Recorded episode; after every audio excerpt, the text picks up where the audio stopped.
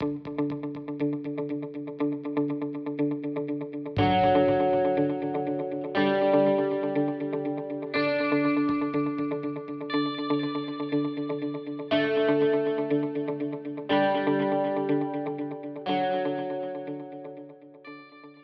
and welcome to Flippin' Orbs, uh, episode number two. I am uh, Gordon Anderson, your host for this episode and probably most other episodes. And with me, I have my amazing co-host Grant Castleton. How are you doing, Grant? I'm doing well. Um, and I think this is actually episode one. If Oh, we were yeah. going back to the pilot, so this is actually, in, in regards to the pilot, this is actually episode one. So, but we've got some good stuff, good stuff for episode one, regardless of the of whatever episode it is.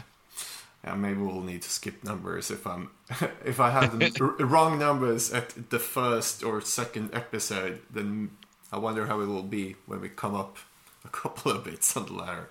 Um, but no, we have a great show for you tonight. Um, we're going to talk about NoobCon, which is the self-proclaimed world championship of old school magic and it was running for the ninth time this year. So all the way since 2008 there has been a world championship of 93 94 magic.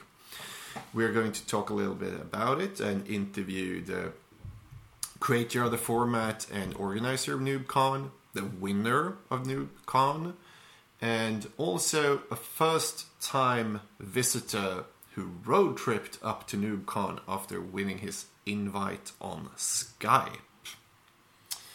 And that's our main topic for tonight. And I was actually at NoobCon myself. And um, that is. Uh, let's start with that, should we, Grant? Just to give a Sure. quick. Um, like, as I said, NoobCon is the World Championship. I've been prepping for. Yeah, let's say I prepped for two or three days. uh, something like that. It went. Actually, I was there last year. It went good. I went to the top eight with my absolute favorite deck, a blue-red counter burn deck with maximum number of counter spells, mana drain, and my favorite creature, Flying Men. And that was this. I brought almost the same deck this year because I actually hadn't time to brew anything else, and that is my my favorite deck. It's my go-to. And um, And how did uh, how did you fare at um, at, at NoobCon this year? Uh, it actually went uh, almost the same as last year. Uh, I, uh, except that the last year I lost in the first round. Was a little sad about that, but after that I managed to get to the top eight. This year I went on going 6-0 into the last round in the top table and Nice. losing my first match there going 6-1 and uh, still um, i'm quite happy of that uh, for that of course but it would have been fun to just crush the swiss but that was Yeah. uh, the swedish the deck player fluffy who did and um, uh, it was a hard hard guy to beat uh, good player and a good deck but then I lost in the quarterfinal again. As Magnus has written on the blog, probably because I had a couple of beers. like at least one or two between every round of Magic. But that's the thing about NoobCon. You drink beer, you have a fun time, and play the cards you love. And this year was so special with so many international guests, like 14 nationalities were represented at, uh, this year's NoobCon. We had uh, persons from people from all over. Uh, two of your friends from Chicago, Shane and Danny made a trip across the pond. Yep. yeah, and that's um, and we had people from Russia and uh, Switzerland, uh, of course the Nordic countries, uh, Germany, Italy. Yeah, we had a bunch of cool people from all over the world playing this year, so it was a really special year, I would say. So I'm quite happy, but let's. Um, not focus on my experience uh, of NoobCon and uh, instead um, talk to some other people who were there. And um, go into the first interview, which will be with Magnus de Laval, who is um, called the creator of the format. He is the one behind the old school blog, and he is also the one who organizes NoobCon and has been organi- have been organizing NoobCon for the last nine years.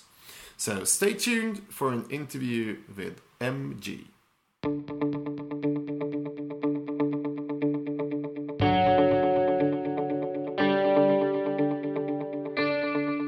Hi, and welcome to the show, Magnus. Hi, Gordon. Thank you very much. Nice of you to join us to talk a little bit about NoobCon.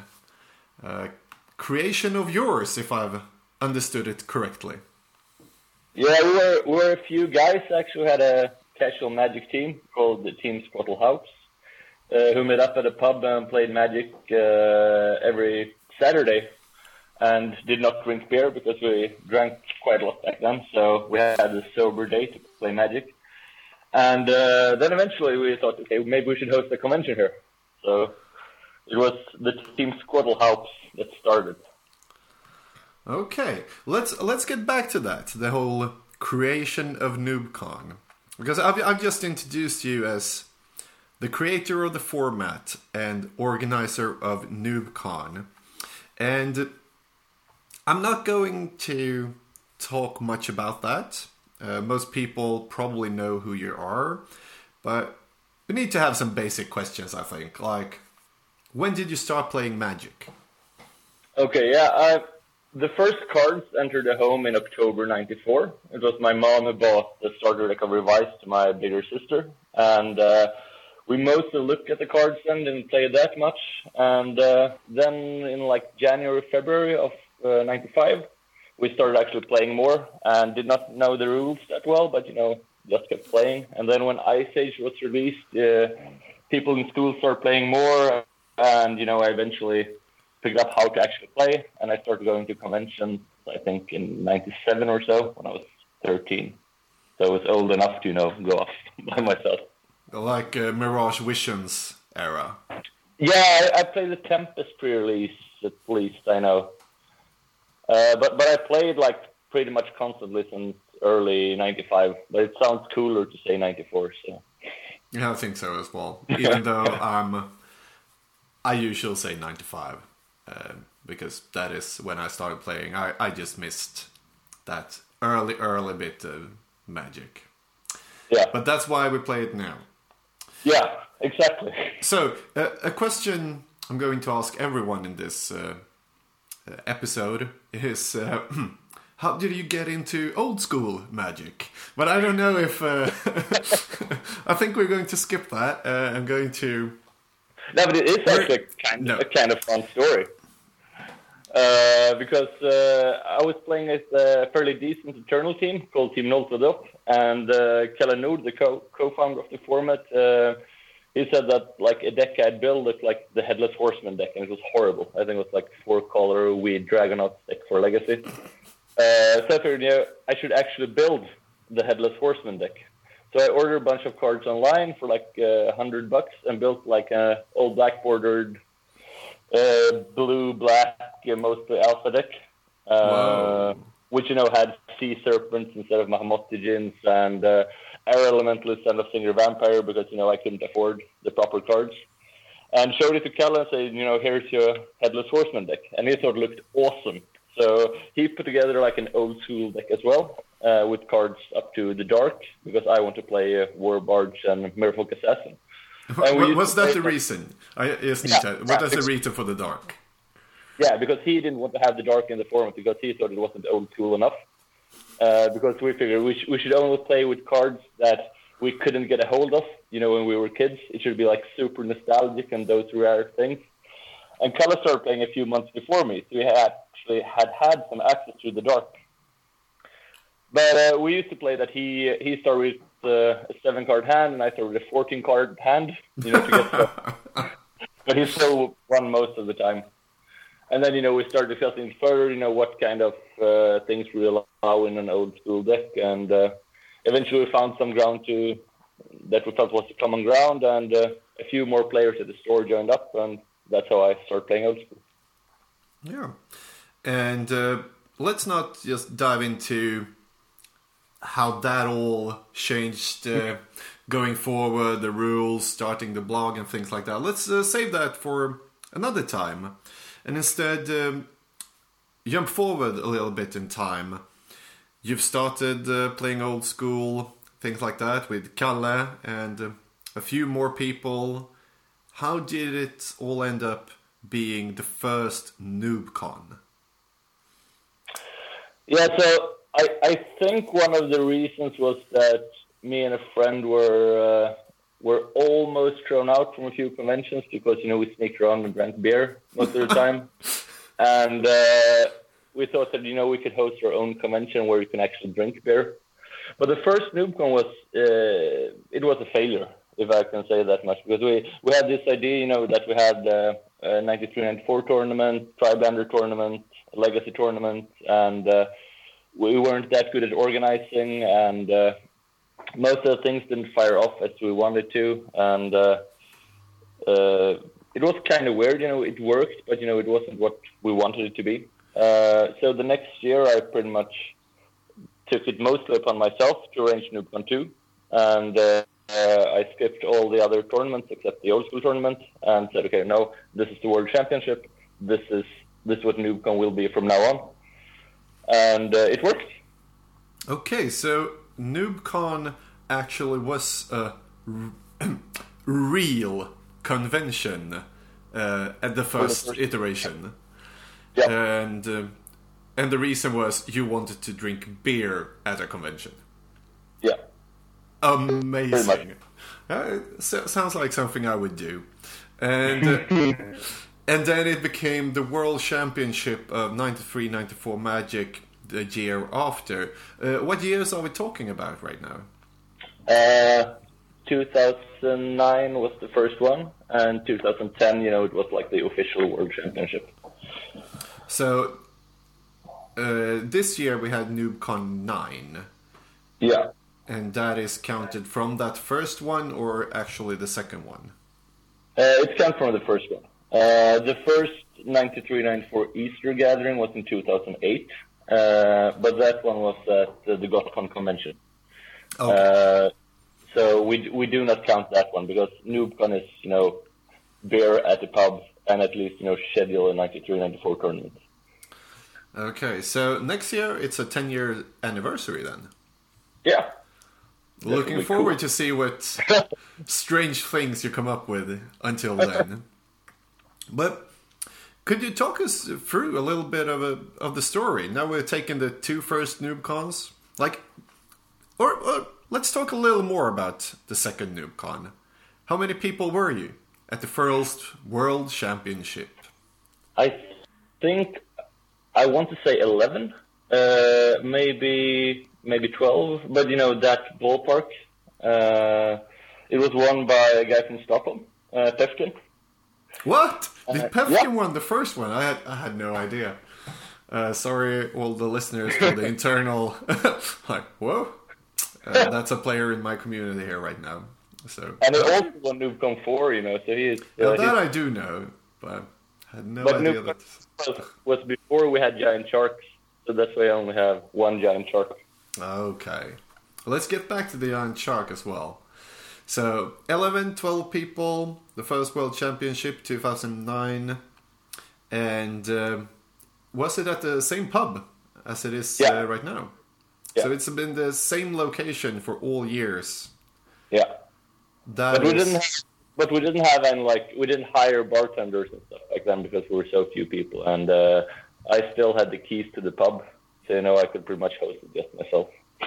Okay, so let's jump to this third NoobCon. Any special memories from the third NoobCon? Did it go up in attendance yeah. or down?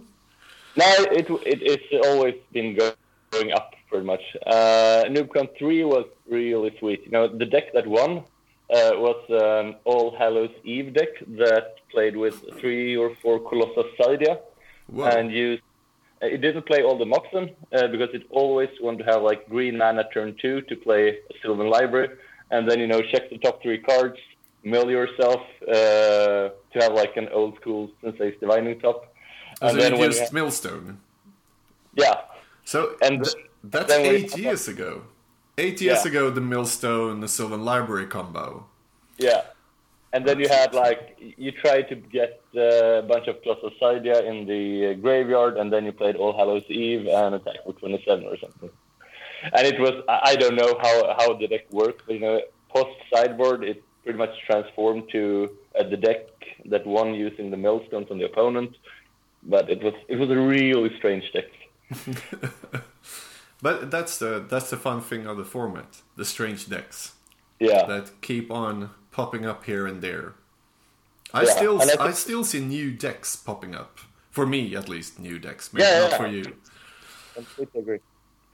And that's um that's uh, saying a lot because the format isn't that big. There's not that many cards. Uh, 900 no. something different cards and uh, playables probably at most 300 200 so that's really cool um, okay that's NoobCon 3 uh, yeah All Hallows NoobCon 3 was the first uh, NoobCon also where I met people, you know, that I hadn't met before. It wasn't just only my friends because at that point, you know, the format has grown to like outside the immediate community of Magic players I knew.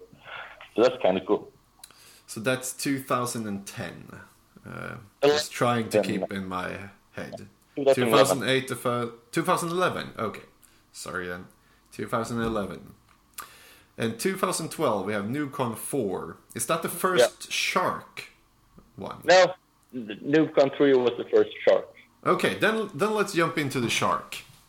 What is the Shark? The all elusive Shark everyone wants. Tell us about it. It actually started at the tournament uh, also at Rotary Pubs during the summer of 2010, uh, where uh, uh, where there was a GP in Gothenburg. So we said, okay, let's host an old school tournament at the pub during the GP, and uh, because a lot of people were coming down to play, and that was the actual first tournament where I met people from outside different communities to play old school. And uh, Victor Pedersen, uh, also known as Old School in the community. he he created like a trophy for this tournament, which he cut out like a giant shark and put on it, uh, which uh, Kalle then won. And you know because he was like this huge, awesome player, and he was the giant shark. So that was the first giant shark that we uh, that we gave out. And uh, then I thought that's kind of fun thing to give someone some kind of prize for winning. So we, I used that idea from uh, from old school at NoobCon 3 and had all the players sign the card also. So they can like see, okay, these are all the players that you defeated, and now you are uh, the champ. This was your prey. Yeah. All the, all the small fish. Yeah. So so I'm not really a, personally I'm not really a fan of you know giving participation prizes where everyone signs all the cards and get them because they get less special then in some way. You know, uh, like the um, uh, Urza's Chalice is that one at your tournament from Russia. No, it's a it's an Ivory Cup because the tournament is an Ivory Cup. No, that was an Urza's Chalice. That's from oh. Russia. And, and from Russia with Love, we gave an Urza's Chalice just because we have the main tournament that is an Ivory Cup. Yeah, and and that Urza's Chalice, which I managed to win, uh, it has like a big place in my heart, and you know it's uh, it's got an honorary spot in my binder and all that. But if everyone would get one, it wouldn't be the exact same thing. And the next time, like I play a tournament in Stockholm, I will most probably have that card in my deck. That's, you know, every time I play at IDK, I play with my festival, which I won there a couple of years ago. Uh, and the sharks are like the main super card to win. Uh, so people who win a giant shark are expected to always play with them. And they do. And they do. So, that's the story about the giant shark, which was introduced at NoobCon 3 and 2011. And now we're going uh, stepping one year ahead to NoobCon 4 2012. Let, let's do it. Let's continue like this. Let's take every NoobCon and see if you can remember something fun about everyone. Yeah. Everyone. So NoobCon 4, what happened there? Except that Pefkin won his second tournament, but his first shark. Yeah, NoobCon 4, NoobCon 4 was insane. Uh, I think uh, we're 34 players, which was whoa, yeah, which was like kind of unheard of. Uh, it was larger than I think pretty much any. I think even any legacy tournament. It was larger than legacy tournament.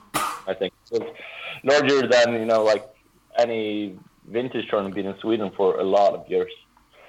Uh, That's so crazy. Players, yeah, 34 players is a lot in a small country like Sweden. But and, like uh, 34 players is a lot in old school tournament today. Yeah. And like now we're talking 2012. That's five years ago. Yeah, that's I think amazing. We're, uh, I think we're on 23 at NoobCon 3 or something. Uh, but anyway, 34 players and very high intoxication level. Uh, the NoobCon with the by far highest intoxication level. Uh, so I think we dropped like two or three players, you know, just because they were so drunk, you know, like immobilized drunk. And uh, I know I, I, and it started late. I know uh, the tournament was finished. I, I know I was walking home with Ela to stay with me uh, around nine in the morning, and it, it it was really really rough tournament. And it was also the last tournament before we um, we uh, restricted. Um, mana drain, because like the tournaments before that, you know, BSK and NoobCon three and stuff, you know, the the top eight was pretty much like only players who had no, actually, NoobCon five was mana drain, but mana drain was such a big contender at those tournaments. Was, were there a lot of the decks being played already? Yeah, yeah. The the winning deck actually that Pefkin played was a Parfait, which is mm-hmm. uh, like a control deck with uh, Howling Mines and Relic Barriers and stuff. Yeah, tap out control deck. Yeah, it was the first uh, tap out control deck or the first deck with Howling Mines or that combo I'd seen in the format. Oh. And he only played one mana drain. But other than that, you know, the deck was was really dominant. Uh, uh like, I think there were. I don't know if it was usually on like at least six the decks in the top eight of um, of the tournament, and you know, pretty much every deck played four mana drains. So it was it was just a mistake not to play the deck back then, because mana, mana drain doesn't seem that insanely powerful, but you know, it's just insanely powerful. Yes. Because, because ba- basically it's like a counter spell that also lets you draw a card because you always have a book in play or something. So, uh, Yes. But back then, you know, people didn't have as much cards, so I guess that uh, some people still, you know, played without four mana drains. But you know, the top eight was like only the decks or only four mana drains. And a Parfait. Okay. But still, Parfait won. Parfait is one one of my favorite decks. I played the last uh, tournament in the UK. And yeah. I love it. And um, going from NoobCon 4 to NoobCon 5 then? That was actually the first tournament where we have like a drop in the attendance because NoobCon 4 was so decadent. So there, were, there were a lot like of old like collectors more than players because many people came out of the woodworks, you know, and just took out their cards to play at NoobCon and play old school.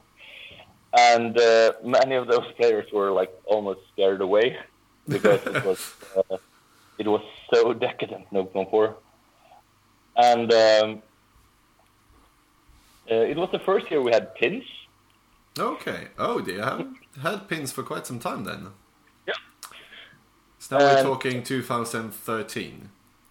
Um, let's see. NoobCon 5. Yeah, yeah, that's great. 2013. And I think I tubated that one. Yeah, I tubated that one. Uh, with the the first time I I'd started working the year before, so I could finally play Project M, and I was the only player in the top eight that didn't play multiple mana drains. So we we restricted mana drain after that one. because I I still played blue, but I I hadn't afforded any mana drains or blue power cards yet. Uh, and the seven other decks played like four mana drains, or at least a couple. So that's when you, you all decided to like, okay, that's enough. No more mana drains. It's too yeah. crazy for the format. Yeah, and Elof had started playing the year before that. He had, he had been like a hang around in the format before, uh, and he he won NoobCon five of course, and he won the BSK before that as well. So uh, he was really dominating in the format back then. Okay, well, let, let, Let's. Uh, we're probably going to talk to Elof about that in some future episode. Yeah. Um, but just a quick uh, notice there about mana drain being restricted.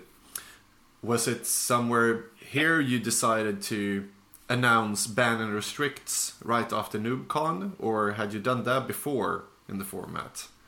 I think we started doing it after NoobCon at NoobCon four at maybe three. Because the year before that, we we had uh, we unrestricted fast bond and restricted shares stud the year before that at least, 2012.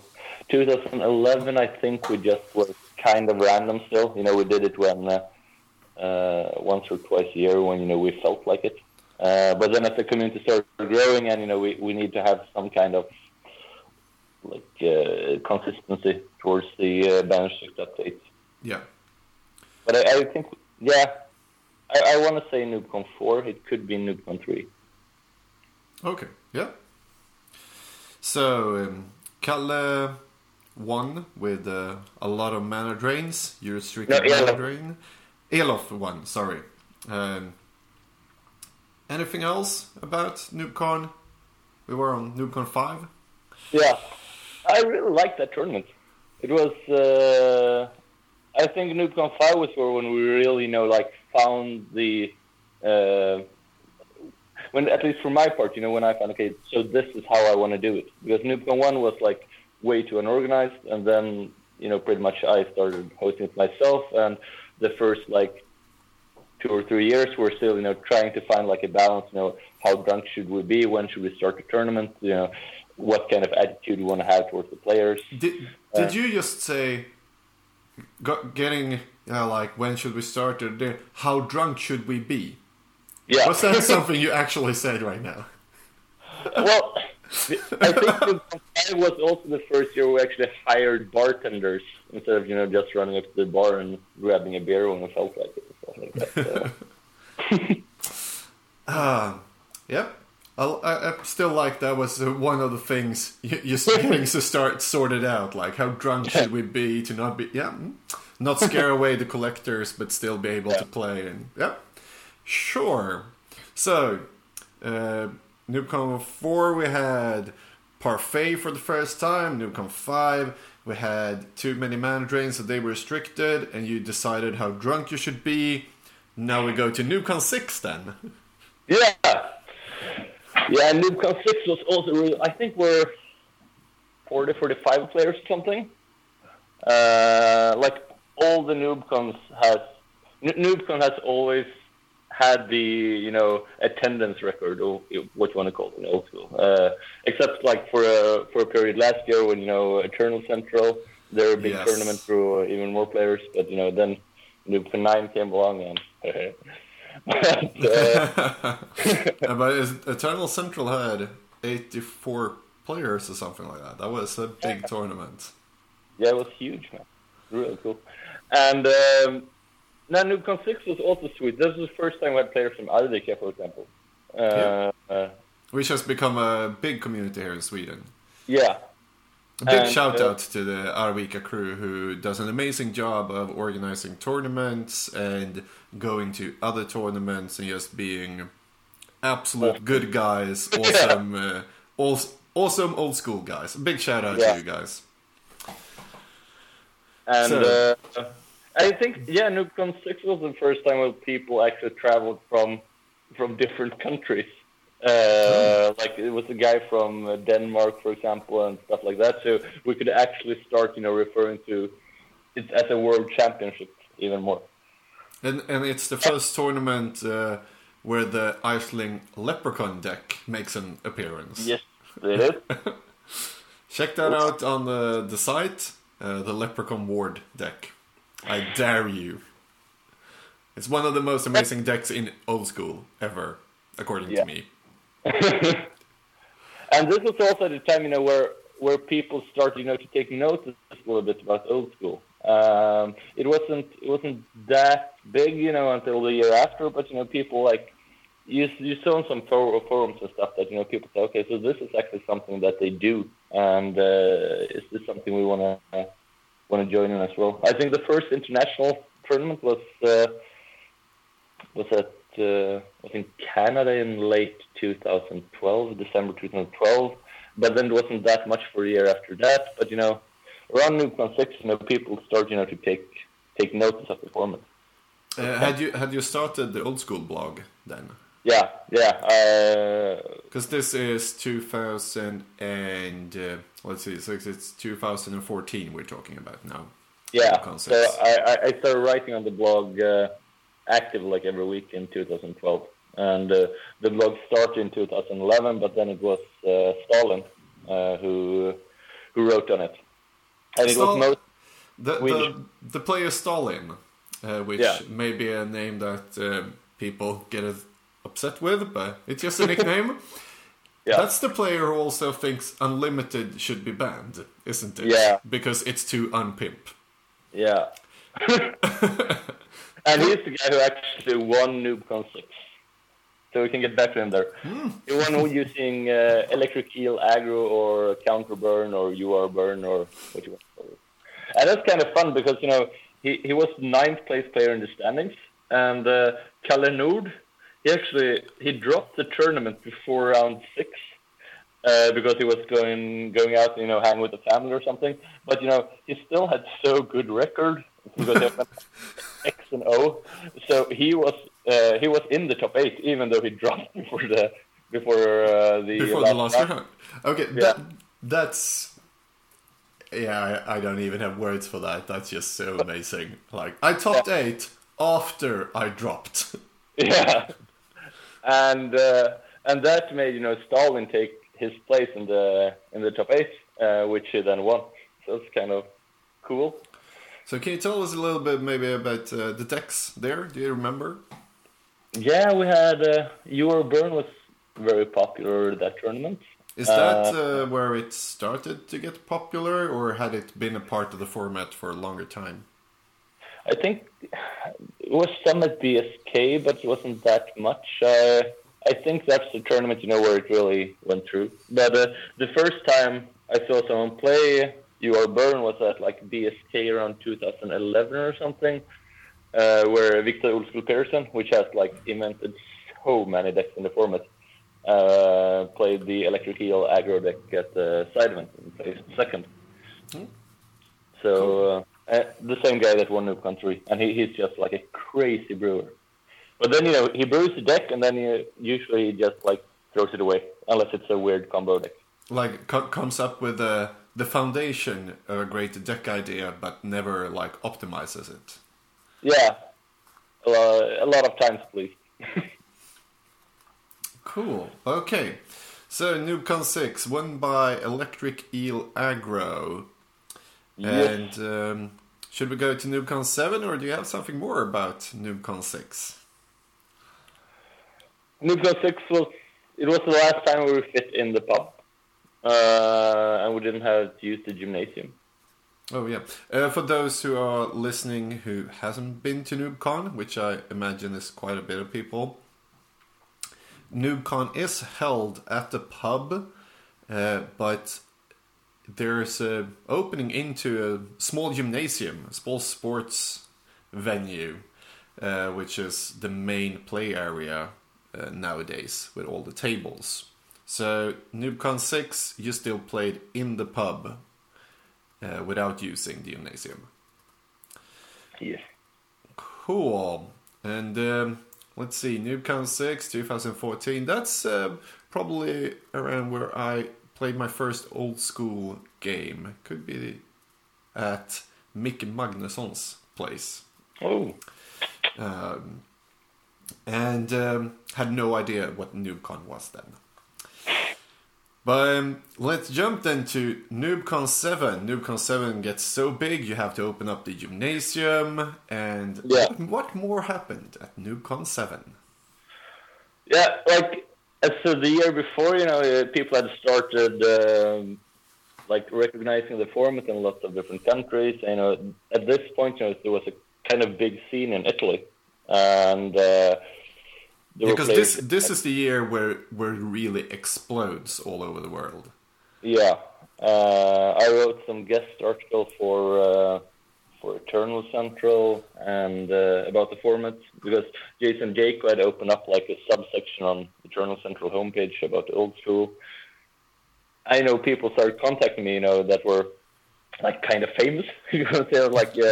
Stephen Menendian and people like that, which I because I'm mostly a casual player. I I played vintage and had some decent results, but I'm not the kind of guy that travels around the world to play GP or stuff like that. So uh, so like the visitors on the blog has doubled, at least doubled pretty much every year. Uh, so oh. when I started when I started writing it uh, in 2012, I think I think we were something like 300 visitors a month. Uh, and uh, by New Year's, when I checked before you know I stopped phasing out, we had 2,000 a day. Uh, so, that is some serious traffic.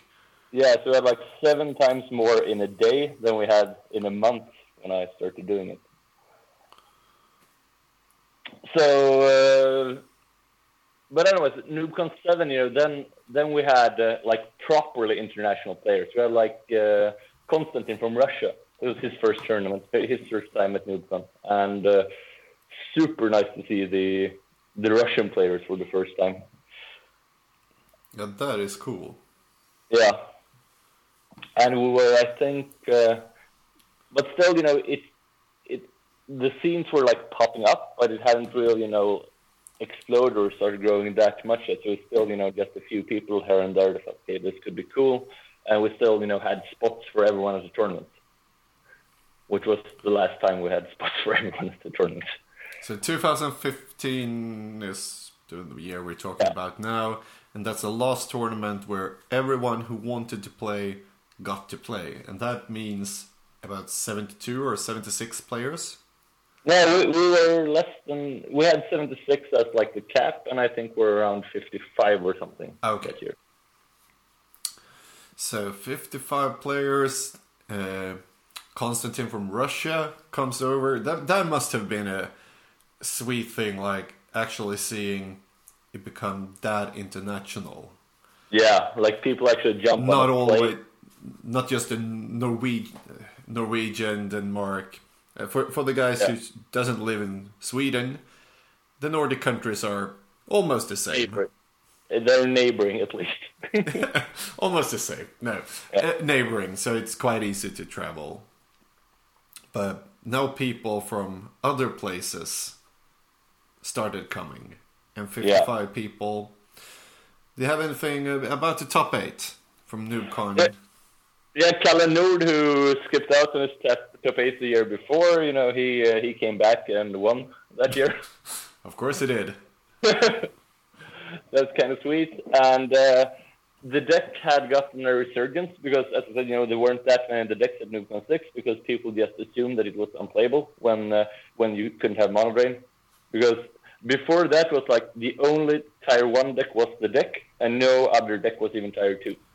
Okay. And uh, and then suddenly, you know, you have this uh, where you have that the deck is tier one, and UR burn is tier one, and there are lots of decks at like tier 1.5 or tier two and people didn't realize that just because the deck had become like so much worse compared to the field, it was still like a great choice. So for a year, pretty much no one played it because you know it was so much worse. But then they realized it's still like the best deck. So. Uh, would you say? I thought it was quite interesting what you said now. Uh, so I want to see if you still stand by those words uh, today. Uh, and today is the 7th of May, just for people who are listening to this later on, 7th of May 2017. Would you say it's blue red counter burn and the deck is the only tier 1 decks, and then we have a bunch of tier 1.5 decks? Yeah, probably. There, there, are, there are decks that are, I mean, close.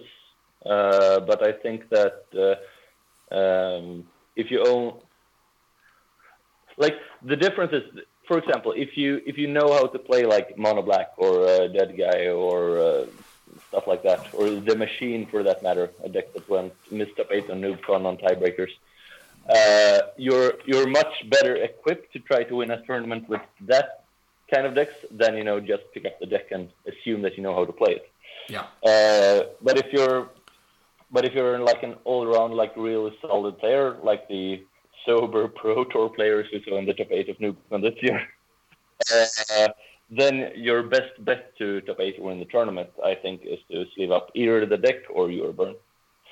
Uh, but there, like the last two short tournaments was one one by Sue in Arvika, and this one was like mono black with a splash of blue. So, uh, and I think that uh, if you're good at playing a deck, that's much more important than picking like the tier one deck. For example, at the Arvika, uh, you had uh, three of the decks in the top four were like Armageddon decks. Uh, it won by a Sue deck. Uh, second place was Erhnamgeddon. Third place was Erhnamgeddon, and fourth place was you know you with the beat, which was like a random, yeah, like good stuff pile with Transmute Artifact and Guardian Beast. Yep. Uh, and you had the one of the deck players in top eight as well, but uh, you know, pick a deck that you're comfortable with, and probably you will be able to win. Uh, and it's not like before when you know you just pick up the deck and the cards are so inherently powerful, and you have like eight counters for two blue mana, one of which is yeah, drain, and you know it's like anybody don't playing that deck is probably just you know doing it for the lose. Yeah. Okay. That was a small uh, side note uh, on how the deck was the only deck. Mana Drain gets restricted and it disappears for a year and has its resurgence. And we talked about the resurgence now. That was NoobCon 7.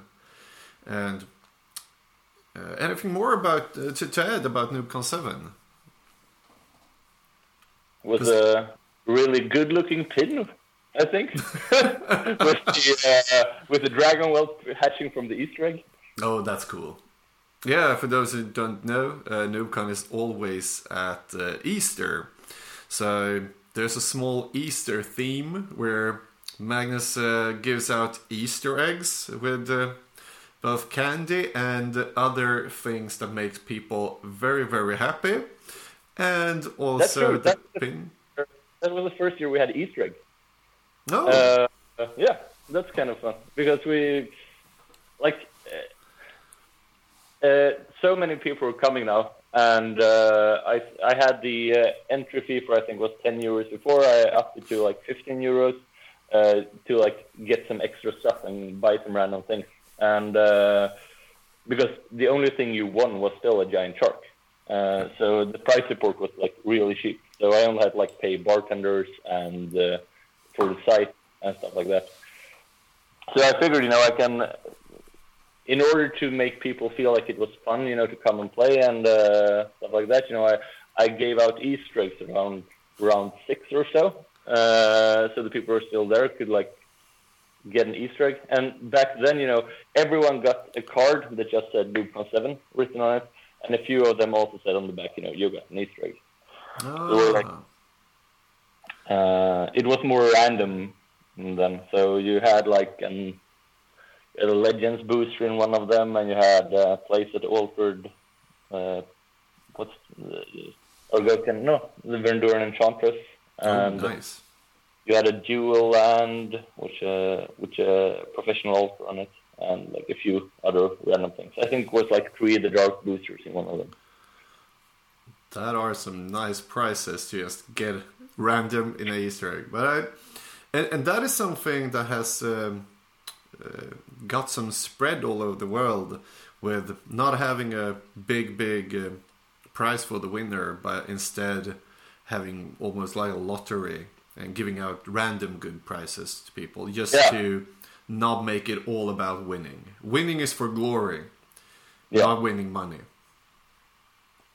Yeah, because you know you can't really like earn money on playing this format. You know, you you build a deck for like twenty thousand dollars, and uh, you travel like with a plane across half the world, and you pay an entry fee. And you know, wh- what could we possibly give you that would make up? For yeah. it's not even worth trying. No, it's not. I'm completely with you on that one.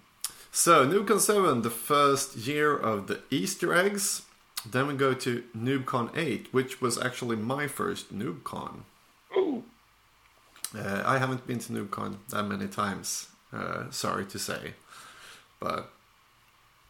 So, this I, I know a little bit about. But it's still up to you, Magnus. NoobCon 8. Yeah, it was the first NoobCon with Gordon. So Thanks. That that's a memorable moment. Yeah. No, but I, I realized, you know, after NoobCon uh, uh, seven that uh, there will there would be a lot of pressure on the seats uh, for next one because at that point, you know, people the communities around the world started actually growing, and uh, people seemed to you know spread the word and they were eager to come over. And you know, I've never tried to you know uh, advertise NoobCon that much. I've never had like a Facebook page about it, and uh, you know, I, I'm not I've not been actively looking for people to come and play. Uh, but that year, I felt you know I, I had to do this like as hidden as possible, if you can say that. so I wrote a guest uh, guest post at uh, the MTG Underground, um, and it was insanely long and kind of random, and I reviewed like 80s horror movies in the middle of it, and uh, I thought it was kind of fun. Uh, but in the end, there I said, okay, so now if you want to play a at gun, you know, this is the time to sign up. So if anyone actually found through the MTG Underground and read that blog and said, okay, yeah, fair enough, I'm going to email this guy. And then also, you know, I posted on a private forum at um, at Svenska Magic. Yeah. Uh, that's the Swedish Magic forum for, yeah, only Swedish yeah. people. It's uh, both a Magic card market and a forum. And yeah, and we have uh, we have a private table or private forum there. Which yeah. maybe we uh, should do a little um, thing about that. If any Swedes are listening who isn't um, on the private old school table, they should uh, search Swedish Magic for the user MG and uh, maybe send him an email about that. uh, but no, I, I, do remember that that blog post uh, on um, uh, MTG Underground. Yeah, because it uh, it came out the same time as Nebraska's War in Italy. Yeah, that's true. Uh, because I was I was there with Martin Berlin, last NoobCon's champion, NoobCon 8 winner. Yeah. Uh, he and I was there battling to be able to play against Richard Garfield. That was the first prize. We were the two Swedes there, 54 players or something like that, and we ended up in the finals against each other. and uh, that's uh, also at that tournament I met uh, Erland uh, Petersen from yeah. Norway. And um, no, no, not Yeah, yeah, sorry, sorry, yeah, yeah. Uh, and um, he was the one taking up his phone and he goes, "Oh, there's uh, now we need to sign up." And that's I signed up immediately for NoobCon when I was playing old school in Italy at Nebraska's War. yeah. uh, so I remember that blog post. And that's why I was able to get a spot because you needed to be quick that year. Yeah, it took. Uh, this was like uh, uh, in early December, like a few days. I yeah. don't know when was Nebraska's war. It was like fifth of December or something like that. Third, yeah. fifth. I, I think we I think we filled the seven six spots on like eighth of December or something, or something, you know, because it was just like a few days um, before everyone signed up. And that, and that, then, uh, That's crazy. That is crazy. Yeah, so that was kind of cool. And this was also the I had saved a few spots for international players this time, so there were like uh, ten spots or so. You know, I, I held on. I, I was supposed to hold on to until like the last week before. You know, in case someone wanted to come from a different place. You know, didn't usually follow the updates. Uh, so we had, for example, four guys from Germany. It was first time I had the Germans there. And uh, oh yeah, that, that's and that's because uh, of Nebraska's war. Because yeah. I met uh, Alban at Nebraska's war and said you should come to Sweden and play NoobCon. Look oh, here, and he was like, hmm. Uh, so uh, yeah, Nebraska. I'll I'll give a shout out there for Nebraska's war, because uh, big convention in Italy with uh, a lot of big tournaments, a big old school tournament and more. Yeah, and the guys that organize it are so awesome. Yeah. The Italian players. I I haven't been to Nebraska before, but I was down at uh, Fish Liver Oil Cup uh, half year ago, and which was just it was a conventional justice tournament they hosted, and it was so great, and the players were so friendly, and uh, they they also had like the the winning prize was uh, fish liver oil uh, signed by all the participants, and uh, then they had just like a random lottery for a time twister also. Yeah, love those guys, and. Uh, but yeah, it was the first like really, really international NoobCon then with a lot of different countries because you also had Danny from the states, yeah, from the US, yeah, uh, which uh, is um, of course a member of the Chicago Lord of the Pits, uh, as yep. Grant is, who's uh, hosting this podcast with me, and uh, Konstantin from Russia was there again.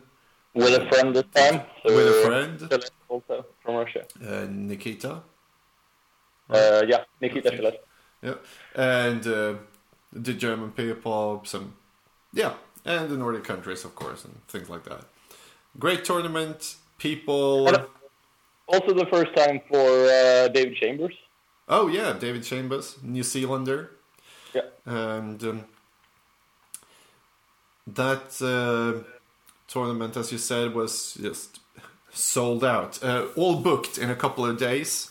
A yeah. big, big waiting list. Um, so, after filling all the slots available at the pub that year, something needed to be done for yeah. the year after, which was this year's NoobCon. So, what did you do then? That's actually kind of hard. I started working on it in August, and uh, uh, I just have to say that you know organizing a tournament with like uh, 50 players isn't, you know, twice as hard as organizing one with 25 players. It's like five times as hard because uh, there's a completely different uh, way of doing it. And organizing one with 100 players when you want to try to keep it casual is insanely much harder than 50 players, uh, or at least harder. So uh, what I did first was, you know, like trying to look at different venues and at this point, you know, there there are there are a lot of places in Gothenburg that say, you know, we can host you because we drink so much. You know, it's it's a good deal for them to just host there. There are places that you know I could get for free, but finding finding any location that took more than 80 turned out to be really really hard.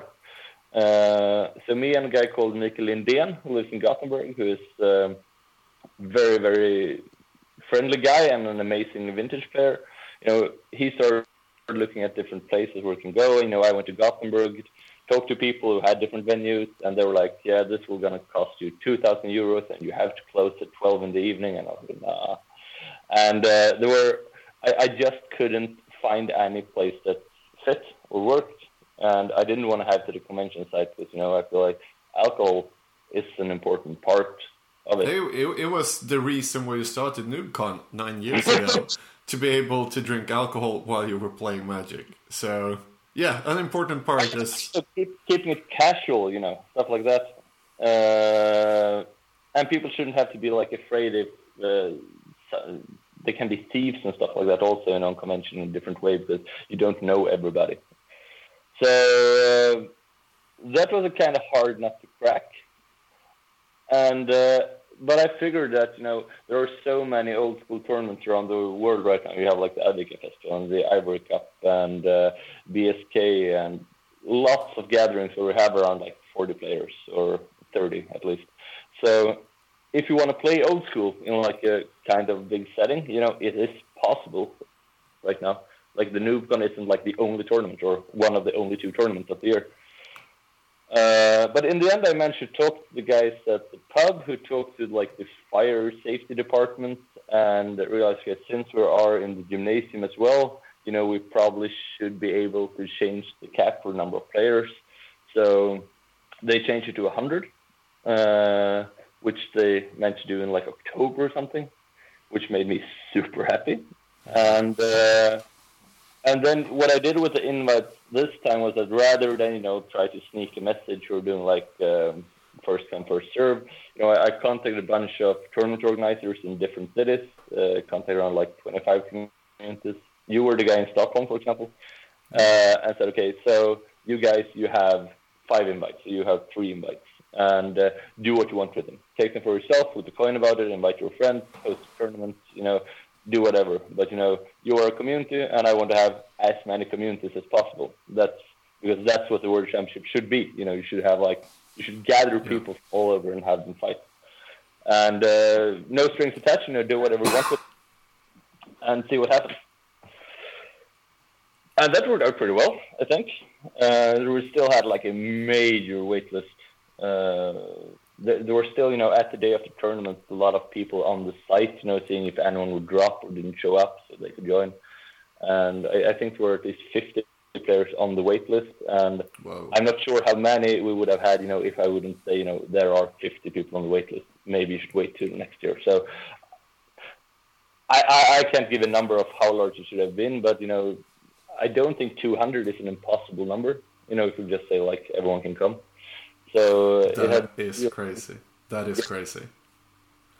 Yeah, that's really exploded. But then on the other hand, you know, if we would have 200 people, maybe like 50 of those wouldn't want to come because, you know, they, they go there for the coziness. And there, there are people, you know, travel down to Gothenburg with their wife and kids and say, you know, I'm off for one day, now we're going to play Magic. And uh, they like a 200, a 200 person tournament wouldn't be the same if we no. changed venue and things like that, it wouldn't be the the thing that NoobCon is.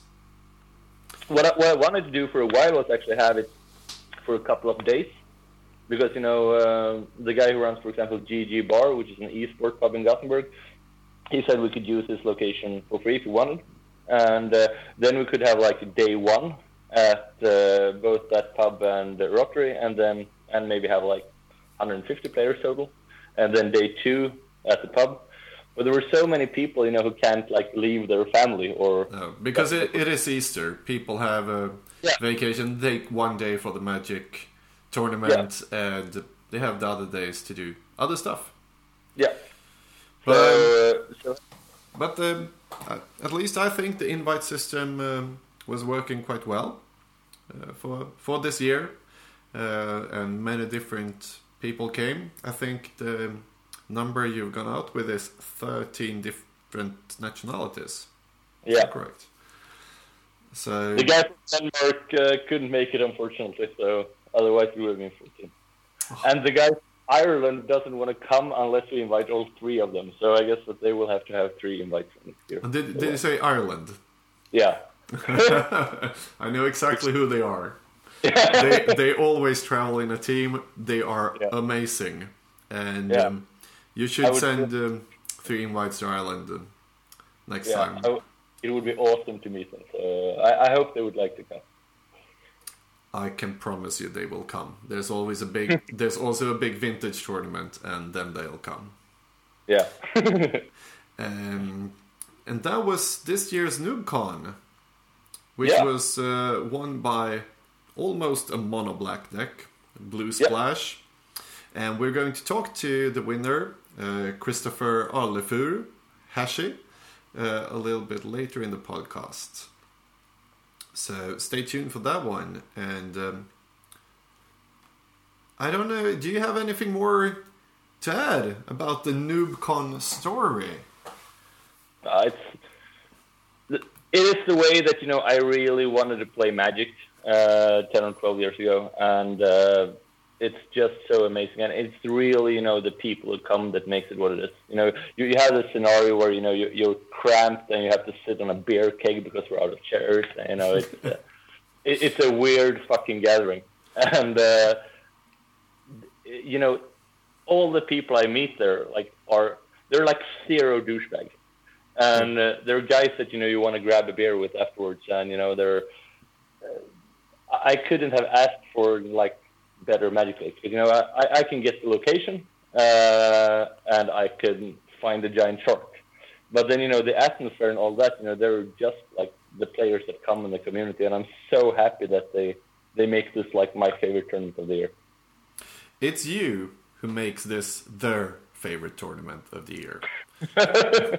But you should not forget that. We all love that you're doing this. You are the you are the one who's the spider in the web, as we say in Sweden,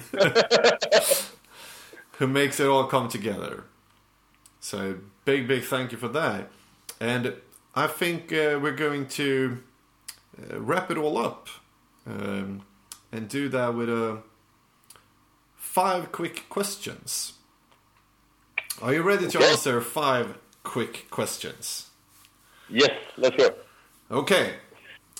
We start with an easy one. What's your favorite color of magic? That's not easy at all. Okay, every combination... There's only five! Okay, so I like every combination except uh, white and green, I think. But favorite color, yeah, it's either blue or black, probably. Blue or black. Okay. A little bit harder now then. Favorite creature in Magic? Uh, Juzam Djinn or Vesuvan Doppelganger. Oh, Vesuvan Doppelganger. Well, that's a nice one. I actually have one signed. Oh. But sorry to say it's revised, so I can't use it. And I hate that because it's, uh, it's not a sign you see every day. And, um, okay, question number three. Favorite enchant world? Uh, it has to be the Abyss. The Abyss. Yeah, I, I could be cool and say like Caverns of Despair or something that no one knows that it is, but or like Suleiman's Legacy. But uh, I think that's no, what you should say. Something that everyone has to look up because, like, what? What? Koskun Falls. uh, isn't that the the black uh, like uh, propaganda? Yeah. from Ice Age. And you have no from Homeland, and you have to tap a creature and stuff. It's, uh, it's horrible. I but, uh, the abyss. okay, I'm a little I'm a little sad about that. I thought you were going to say something really strange and cool. But okay, okay. Mystery, sure. No, but it was your favorite, so. Then we yeah. come to number four. Your favorite animal? Animal, just in like any animal. Any animal, not magic related. Uh, I like dogs. Uh, I like horses. Mm, yeah, hmm? somewhere around there. Okay, okay. It needs to have uh, one more, one one question that wasn't magic related. Yeah. So, the last question here. What is your favorite old school deck? Like any yeah. any categories. And you can't say yeah. the one you played at NoobCon, even if I haven't talked about it. But like Yeah, because this was actually the first NoobCon in in pretty much ever which I didn't play Project M. So then I get to say Project M, right? Ah. you get to say Project M. Uh, if you tell us in 30 seconds what Project M is. That was the deck that I wanted to play when I was a small kid, and I never could afford like a black blue deck with uh, Juzam Djinn and Vesuvan Doppelganger and Chaos Orb and all the cool cards. Uh, Guardian Beast. I thought the art was amazing. Uh, and uh, 2012, I started trying to build it because that's the time where you know I had the economics to try and build my favorite deck, and it took me three and a half years or so, and then I found, and I played with it along the way, you know, without any power cards and stuff. But uh, that uh, that's an amazing, amazingly fun deck to play. It is, uh, but, but I would I would never never describe it as a Juzam Djinn Vesuvan Doppelganger fun card deck. I would describe it as a transmute artifact yeah. Grixis yeah. control deck with chaos with Guardian and Beast, Chaos Orb, and a lot of different just fun one-offs. Yeah, because it's pretty much only one-offs except for like three Guardian Beasts. I think it was like three Mishra's Factory because you can transmute them, and two or three transmute artifacts. Exactly. And then two Item Manipulator. So isn't it uh, a Guardian Beast transmute artifact deck with all the fun cards in blue, black, and red? Yeah, it, that's probably a better description. Because I love that deck. I love that deck. But if we say that's a very special deck for you, other than that, like a favorite deck in the format? I know this sounds sounds a little stupid, and uh, I never played it in a tournament myself, but I kind of like the deck. I mean, it's yeah. so it has like all the coolest cards, and it's like it's the deck of Magic, and uh, you there's like decision trees that go on for days, and many times you actually play the player more than the deck. So like uh, once upon a time, you know, I had different sideboard plans when I faced uh, Kalle and Elof playing the deck, or like a more novice player playing the deck, and uh, it's so much back and forth, and it's. Uh, it, it's, it's it's really beautiful to look at as well. You know, you, you really see like this is the history of magic when you see it. Uh, I actually think that's kind of cool. I, I know it's a little no, maybe a little too good, but you know, it's uh, if we're gonna have one tier one deck, I'd much rather see it be like a deck of that, which you which a player usually can you know come around by playing. Uh, but, but, it is also it has always been the one deck. Yeah. So history wise, it is. Yeah, and like for example, say say if uh, like a burn deck is undisputed one deck. So you know, like legacy burn would be legal in old school. That would be an insanely boring deck to play against. And uh, or if like Stasis would be a tier one deck or stuff like that. It's the deck at least gives you like some space to maneuver, or like you, you can plan on how to beat it. You can like actually play crumbles to destroy their books or something like that. So I, I think it's pretty cool. Yeah. But I haven't played it myself, so uh, I, am not like the super fan, but I think it's one of the cooler decks in the game. Cool, that's a good answer. And with that, uh, we're going to end this small interview. Thank you so so much for participating and um, joining us uh, for a longer interview than was um, uh, the the plan. But I hope uh, all the listeners thinks there's a lot of interesting things here to hear about. So, you may cut it freely. I'll try. I promise I'll try. Thank you, Magnus, so so much, and um, hope to see you at uh, next con, next NoobCon, or maybe even at the Ivory Cup in Stockholm. And um, have a great, uh, great day. Thank you. Thank you very much.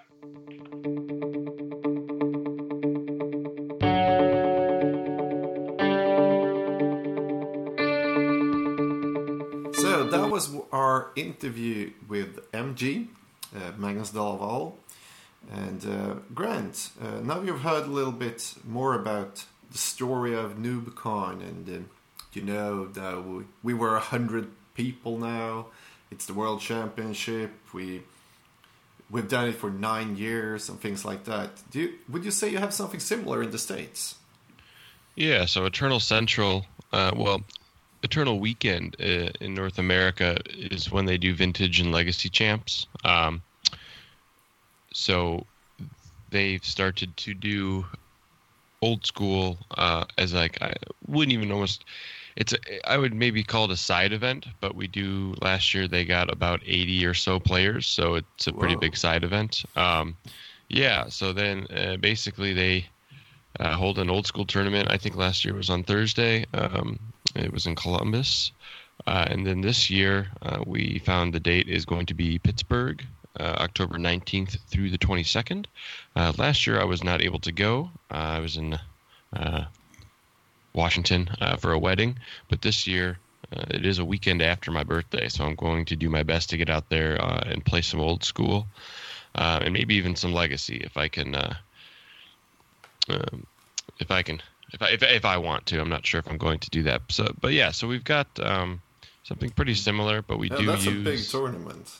Yeah, so for and like I said last year there was about 80 or so people. Um, I'm assuming I'm assuming and hoping that this year that you know we break 100.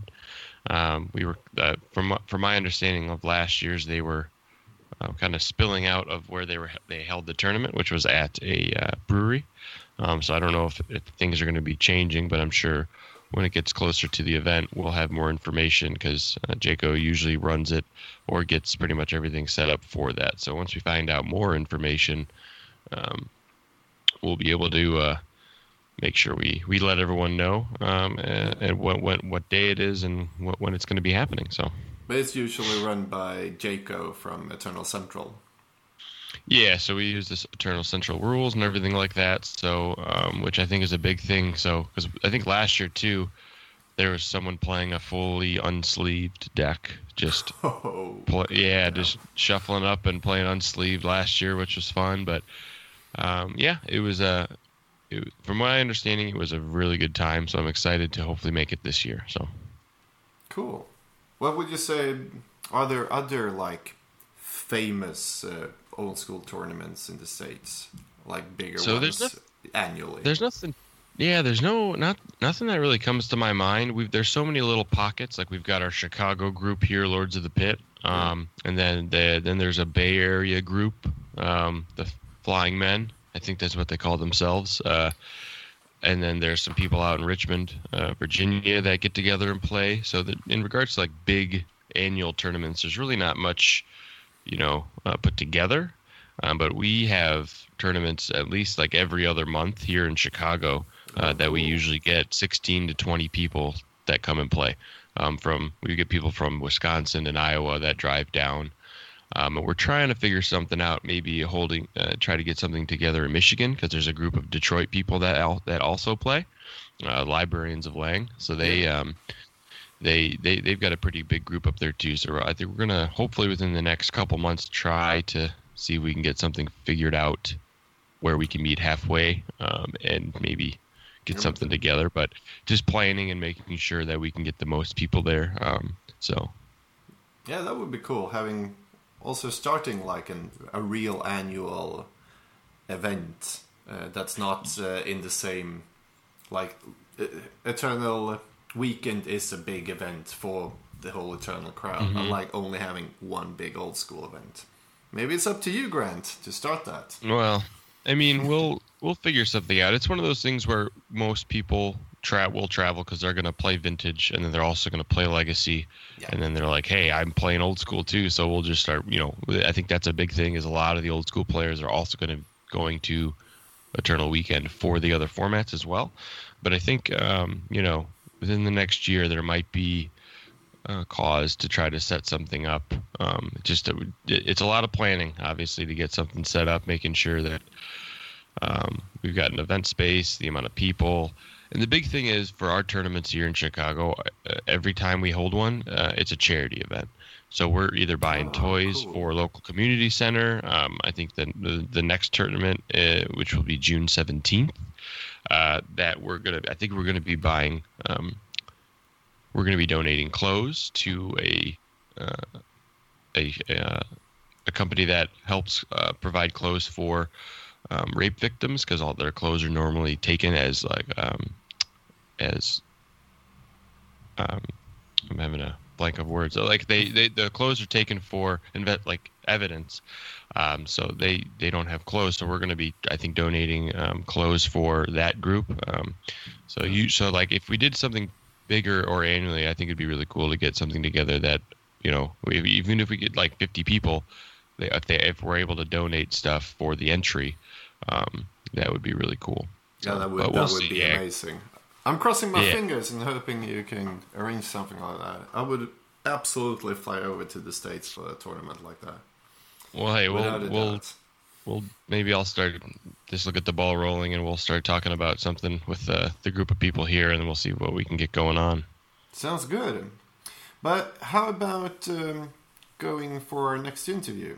What do you say? Yeah, yeah, that works for me. So, um, I this is Christopher, and he said his last name, and I don't remember how he pronounced it. So, um, I think it's like Arlefur.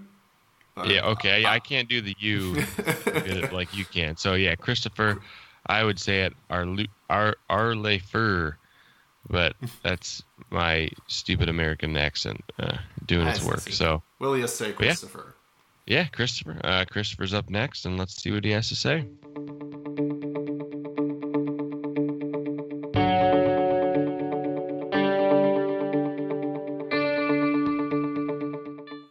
Christopher. How are you doing today? Yeah, doing just fine, Gordon.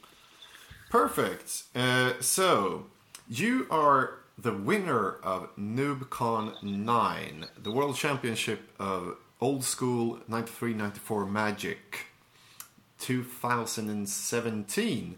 Welcome to the podcast. Thank you. And um, let's start with the basic questions. Should we, Grant? Yeah, let's do this. Um, so, Christopher, when uh, did you start playing Magic in general? Not just old school, but everything. Uh, yeah, uh, I began uh, with uh, Magic uh, around fourth edition, something like that.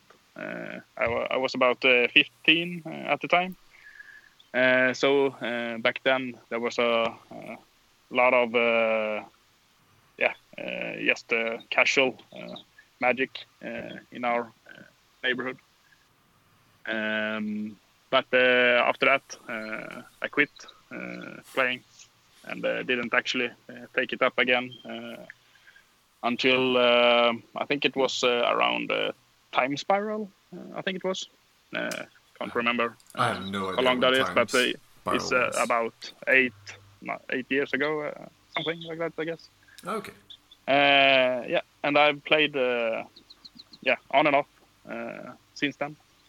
It's like cool. they say, and we said in the last episode, you never quit Magic. You just take a break. Yeah, you just, you just take a break. Mm-hmm. Yeah. Um, when did you uh, start playing old school? Um, let's see. I started to play old school. Um, it could be in uh, about four years ago, uh, something like that. Uh, I, I, actually more or less uh, started uh, when I uh, attended to my first uh, NoobCon. Oh, cool. I tried to, yeah, just try to get a, a, deck together. So it was not a very optimal deck at the time. It mm-hmm. was, I think, it was. Um, like a black, uh, red, blue uh, deck with some uh, yeah hypnotic specter, specters, lightning bolts, some counter magic stuff like that. A little bit of everything. Yeah, a little bit of everything. It wasn't the... very good at anything either, so I didn't do very well my, at my first uh, NoobCon. yeah, but still, you started playing old school at NoobCon. That's a yeah, yeah. That's a good thing to do. But yeah. uh, where are you from? Uh, from the beginning, I'm uh, from uh, uh, a city uh, in far south of Sweden, Karlskrona. but now, since 10 years, I live in Växjö. That's a bit north. Okay. But it's not very far north in Sweden. It's still in the south. So yeah. Uh, do you have a large old school community there? Uh, we had uh, a better community uh, a few years ago, uh, but uh, since then, some people have moved and others have stopped playing and stuff like that. So now nowadays there are, is not so many of us left that is playing actively. So you're not playing old school that that often then? No, unfortunately not. Uh, but it uh, has uh, some other reasons uh, as well. I recently became a father, oh, so congratulations! it's yeah, so it's uh, have been tougher to find the time nowadays. And still managed to go to NoobCon and win it all. Ah, that says something. but should we talk a little bit about NoobCon then? What do you say, Grant? Sure. Uh, Grant, you haven't been to NoobCon as we talked about, um, but um, so let, let, let's get Christopher to tell us a little bit about his first NoobCon experiences, because uh, you've been there now for a couple of times then. Uh, yes, uh, I've been there. This was my I think uh, fourth uh, NoobCon. I think it was. Yeah. How do you? What, what what's the like the best thing about NoobCon? According yeah, to you, it's uh, it. This will probably sound like a cliche right now, but uh, it's uh, def- definitely the, the atmosphere uh, and the people, um, and just the, just the feeling of uh, playing uh, the old cards again. and it's not too serious. I played uh, mostly uh, the Eternal uh, formats. Uh, yep. I've tried some uh, modern and uh, stuff like that as well, but it never really didn't find it. it wasn't my thing because it's too competitive. I think. yeah, and competitive thing about Mad. Yeah, yeah, competitive is probably not a word you use uh, describing NoobCon. No, definitely not. um, it is uh, in some way. I think it uh, sometimes uh, takes the fun uh, out of Magic uh, when it becomes too uh, competitive. most of the time, the best Magic is always the Magic that you have at the, the kitchen table. I think. Mm-hmm. Yeah, like when so, you started yeah. with fourth edition. Those those good old times. Those good old times, yeah. Um, so the deck you played, uh, did you think was that the deck you were set on to play when you know for months, or did that was that like a last minute like I'm just going to play this, or how did you make the decision uh, to play? Uh, the deck I played, I've been preparing uh, for about a year, uh, something like that. Uh, I didn't. Uh, I recently acquired the Juzam Djinns and some of the other cards. Um, I, have been uh, preparing it for uh, a while. Mm-hmm. I, I, I, knew I would play that uh, the next new NoobCon. Okay, so so let's for the listeners yeah. who have no idea what deck you actually played, could you describe the deck? Uh, the deck I'm playing is uh, uh, some would say it's a mono black deck, but I've added some uh, Uh, blue uh, to it. Uh, just for uh, the the uh, the, the power cards like ancestral, time walk, and time twister. and also in the side sideboard, I have some blue cards as well to be able to manage the deck a bit better. So, what cards are the um, sideboard cards from blue? Uh, uh, it's uh, Energy Flux. Oh. I think I think it was uh, three of them, something. Yeah, I'm actually mm-hmm. having the deck list here in front of me, and you are correct. Yeah. You played three Energy Flux in the sideboard, and those were mainly for the deck. Yeah, just for the deck, and uh, occasionally uh, some other artifact heavy decks, uh, but uh, yeah, mostly the for the deck. But, um, you need to be able to handle that one nowadays. Otherwise, you won't go far. no, there are there are a couple of artifacts being played, and there are a couple of players playing the deck. Yeah. Just, just um, but some other yeah, interesting card choices. Uh, yeah. You you're only playing three Juzam Djinns. Yes, I do. But uh, Nightmare. But Nightmare, yeah. the reason for that the reason for that is uh, I wanted to uh, get some uh, the nostalgic uh, feeling uh, for me uh, in the deck uh, because uh, when I first started uh, Magic around fourth edition, I played a very similar deck actually. Oh, I had rituals and hypnotic specters, and there were some nightmares and terror and stuff like that. So hmm. I wanted to have a yeah a more nostalgic nostalgic feeling for myself. Uh, that's why I why I added uh, Nightmare instead of the fourth uh, Juzam Djinn. So the, we need to ask you, how good was the Nightmare? Um, how good was it? Yeah. most of the time, uh, when it uh, hit the board, it uh, it it just the opponent would just swords to plowshare it. so I would say it was actually pretty good uh, because my opponent always uh, feared it. So uh, yeah. so you think uh, if it, uh, it have if it had been a Juzam Djinn instead, the opponent wouldn't have sourced it. Uh, he probably would have anyway. no, I, I love this. The reasoning is amazing. I, I can recall one game when I played a mirror versus another the mono black uh, deck that uh, played uh, for Juzam Djinn. It was a pretty standard um, mono black deck, and there it actually shined. Oh, because then it's it's bigger than the opponent's Juzam. It's bigger than opponent's Juzams, and it flies over Mishra's factories. Yeah, so yeah, but yeah, that's a cool on the choice. other hand, yeah, on the other hand, uh, Sengir Vampire uh, does that as well, but uh, he's not bigger than Juzam. So yeah. Okay. And uh, just I, to... I, don't think. Uh, yeah, I don't think I would uh, uh, change the deck for next Noob NoobCon.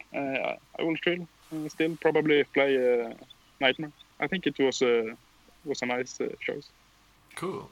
And just for the listeners here, except uh, this, um, Christopher was playing four Hypnotic Spectres, three Black Knights, two Sengir Vampire, uh, four Underworld Dreams, four Dark Rituals, four Sinkholes, one Greed, one Terror, two Drain Life, and then, of course, Demonic Tutor and Mind Twist, the blue Power Package, also the blue Mox there, of course, with the Black and Lotus and Sol Ring, the classic cards. And then one Singleton Nevinyrral's Disc main deck as well.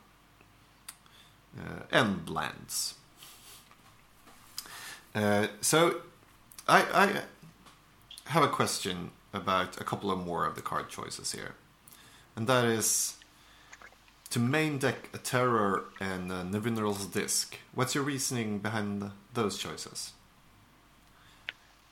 Um, the disc, uh, I think it's uh, always uh, nice to have a, a tutor uh, target uh, that uh, can handle any situation, like a panic button, so to speak. Uh, and the terror uh, was just uh, yeah, there for the same reason as well. most of the time, I think terror is it's not a very good uh, main deck choice uh, for black anymore, uh, since most of the heavy threats for the deck either have protection from black or is an artifact or yeah. another or black, black, creature, of course. yeah. So uh, there are not um, a lot of times it's uh, it's a very dead uh, card when I play. So I just want one. Uh, yeah, but you still want the same reason one. as the, the tutor. Yeah. Yeah, because one means two, because of the demonic tutor. One means two. Yeah, exactly. And uh, also two drain lives. Uh, how was done? How uh, how good were they? The tournament uh, through. Uh, it was uh, probably the best card in the deck since I won the final with a drain life. that was my last play. One drain life to take home to take home NoobCon. Yeah, uh, but uh, yeah, I I was uh, happy with them the whole tournament. It's a very mana uh, intensive uh, card, um, but uh, a lot of games it makes all the difference just to be able to take three damage and gain three life in uh, in old school. Uh, I think, uh, especially the the creature heavy decks, they are always very tight games. So it makes all the difference just to get, be able to gain some uh, addition, additional life. I think. Yeah, I agree with you there. I've had some really tight games where just a drain life for measly three is enough to just change the balance completely. Because it is a six yeah. point life swing and that yep. just messes up every combat math you've done in a race situation. So I actually think it's a little bit of an underplayed card, especially in a deck that plays three Dark Rituals, because the Dark Rituals just lose value uh, after the first couple of turns, but with Drain Life, yes. they still have a value in the late game. Yeah, and uh, that that's pretty uh, important, uh, I think. Uh, what you mentioned with the dark rituals, to be able to have some use for them in the in the late game as well. Yeah, not so so they're not just four dead cards in the deck. Yep. And I have a question about your board with having Obule in the board. How often did you, with Disenchant being rampant, um, I've always wanted to play Obule, but it's just not with Disenchant being so good. Um, did you like what? What what was what what what what would you be boarding in the Obule for? Uh, it's uh, mostly for the mirror, uh, actually. Uh, oh, okay. To be able to yeah to be able to handle uh, other use engines and uh, yeah. Yeah, because cool. because it's like work. you say, yeah, it's like it's like you say uh, when the opponent plays uh, disenchant, uh, it's not a very good card. Mm-hmm. So, Uh, so I rarely side them in against the white decks. Oh yeah, yeah. cool. Yeah. If I uh, uh need more removals uh, when I'm facing, for instance, white weenie or something, I have a pestilence in the side uh, instead. oh yeah. That's what. Okay, so that's for the weenie decks. Yeah, the weenie decks. Uh, I'm not sure if uh, my sideboard uh, contained a Hellfire as well. No, but it does contain a Jovial Evil, which is a strange card. Yeah. Uh, it's uh, an evil card against the White Weenie. Uh, um, but uh, I never got the opportunity to play it, so uh, I'm not sure how good it is. Me neither. I, I've always wanted to play it, but never found room for it. Grant, do you know what uh, Jovial Evil does? Uh, I've seen the art before, but I it doesn't. It's not on the tip of my tongue, so I'm not sure. No, usually because like no one except Christopher plays it. Uh, it's a black sorcery for two colorless and a black. And the effect is Jovial Evil deals X damage to target opponent, where X is twice the number of white creatures that player controls. So it's a burn spell against white weenie. And that's about it. Well, hey, I mean, I'm looking it up right now.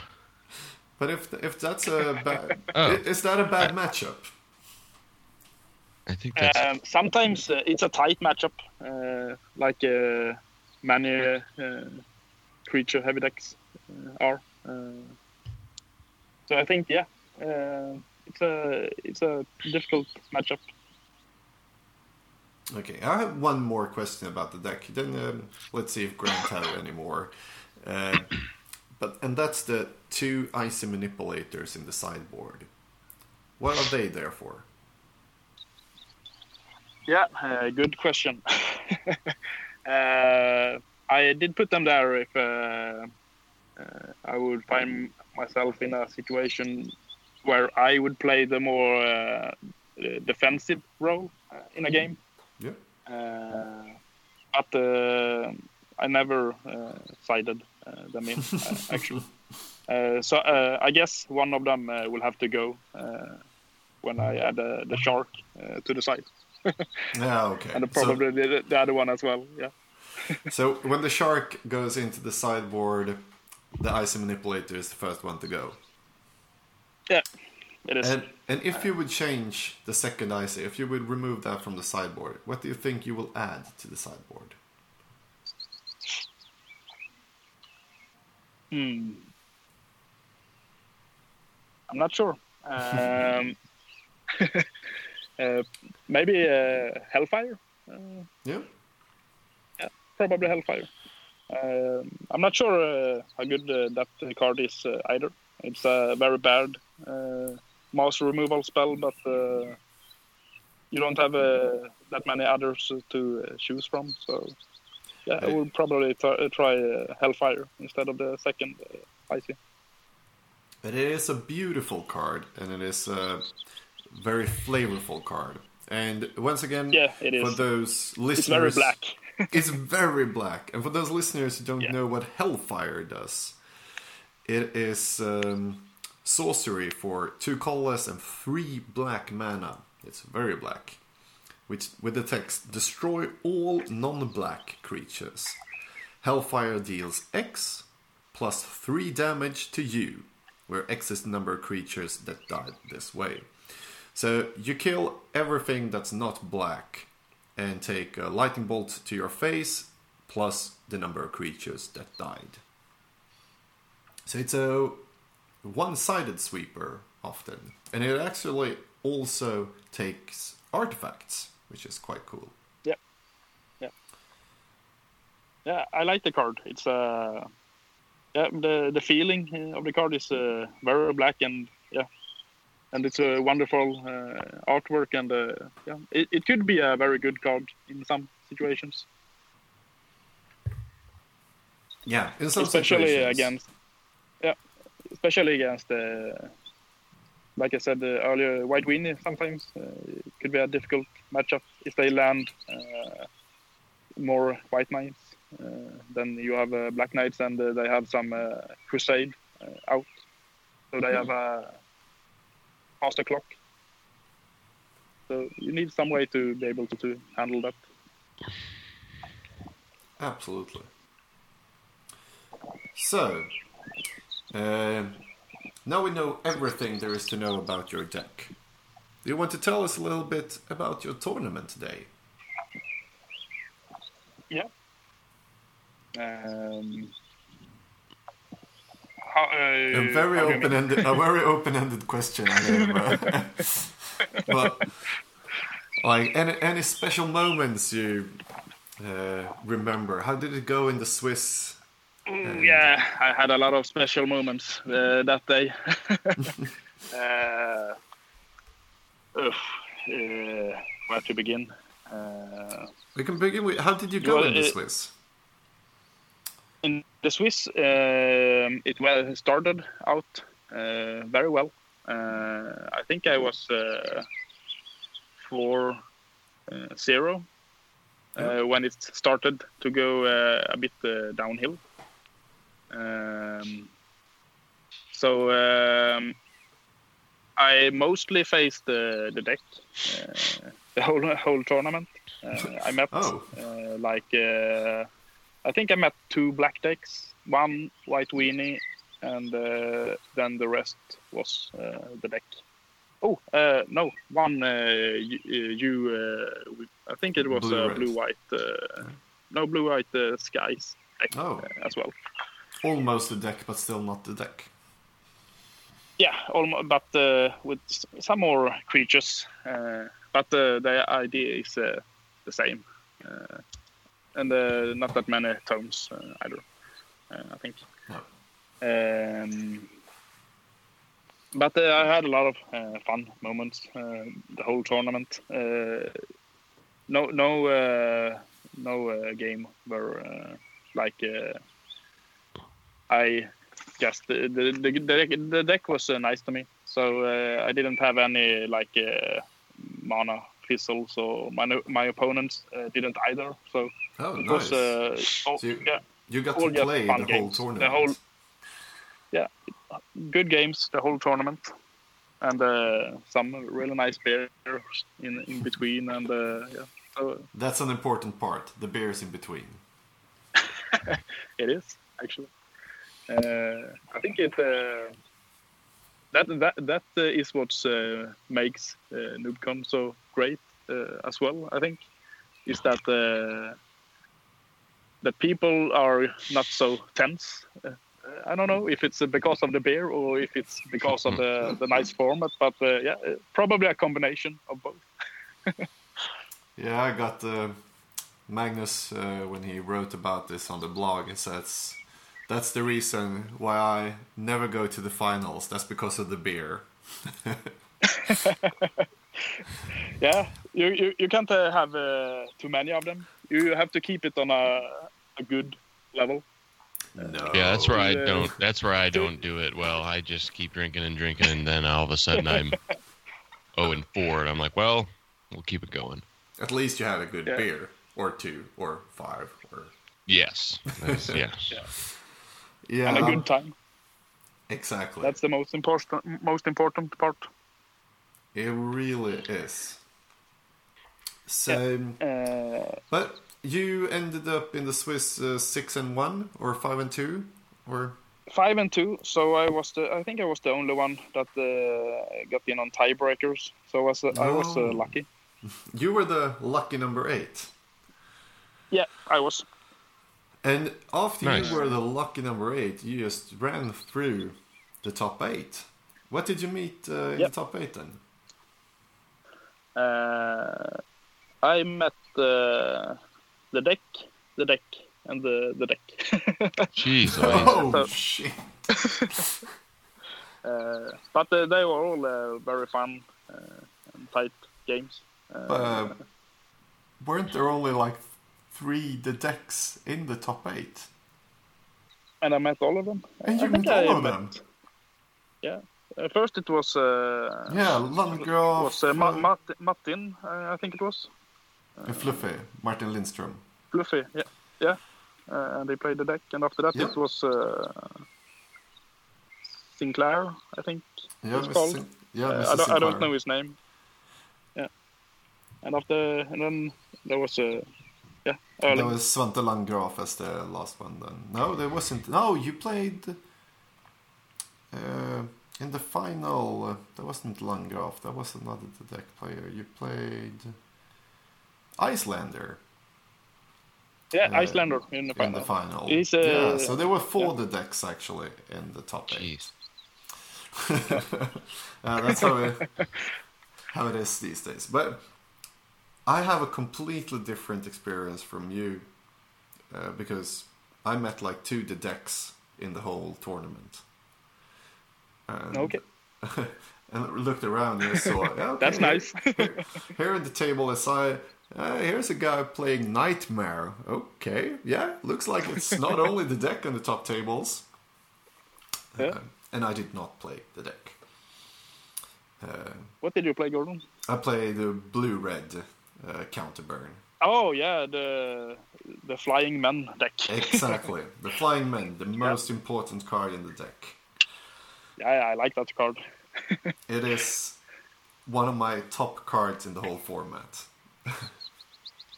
Scrib Sprite is better, and I like them more. You can also get Scrib Sprites Yeah. with big rounded corners from Alpha, and that's also a big plus. But Yeah. otherwise, Flying Men. Yeah, Yeah. but uh, even though there's a lot of uh, the deck uh, in the top Yeah. eight, uh, when, when uh, uh, as long as you come uh, prepared uh, for that, I actually don't mind uh, playing the deck uh, that much. It's not a you have to you, you get to play uh, a lot of magic uh, when you're playing against the deck, so that's nice. I love how you see this on all the positive sides you can. yeah, you, you kind of have to. yeah, it's part of the format. It's nothing more than that. Yeah.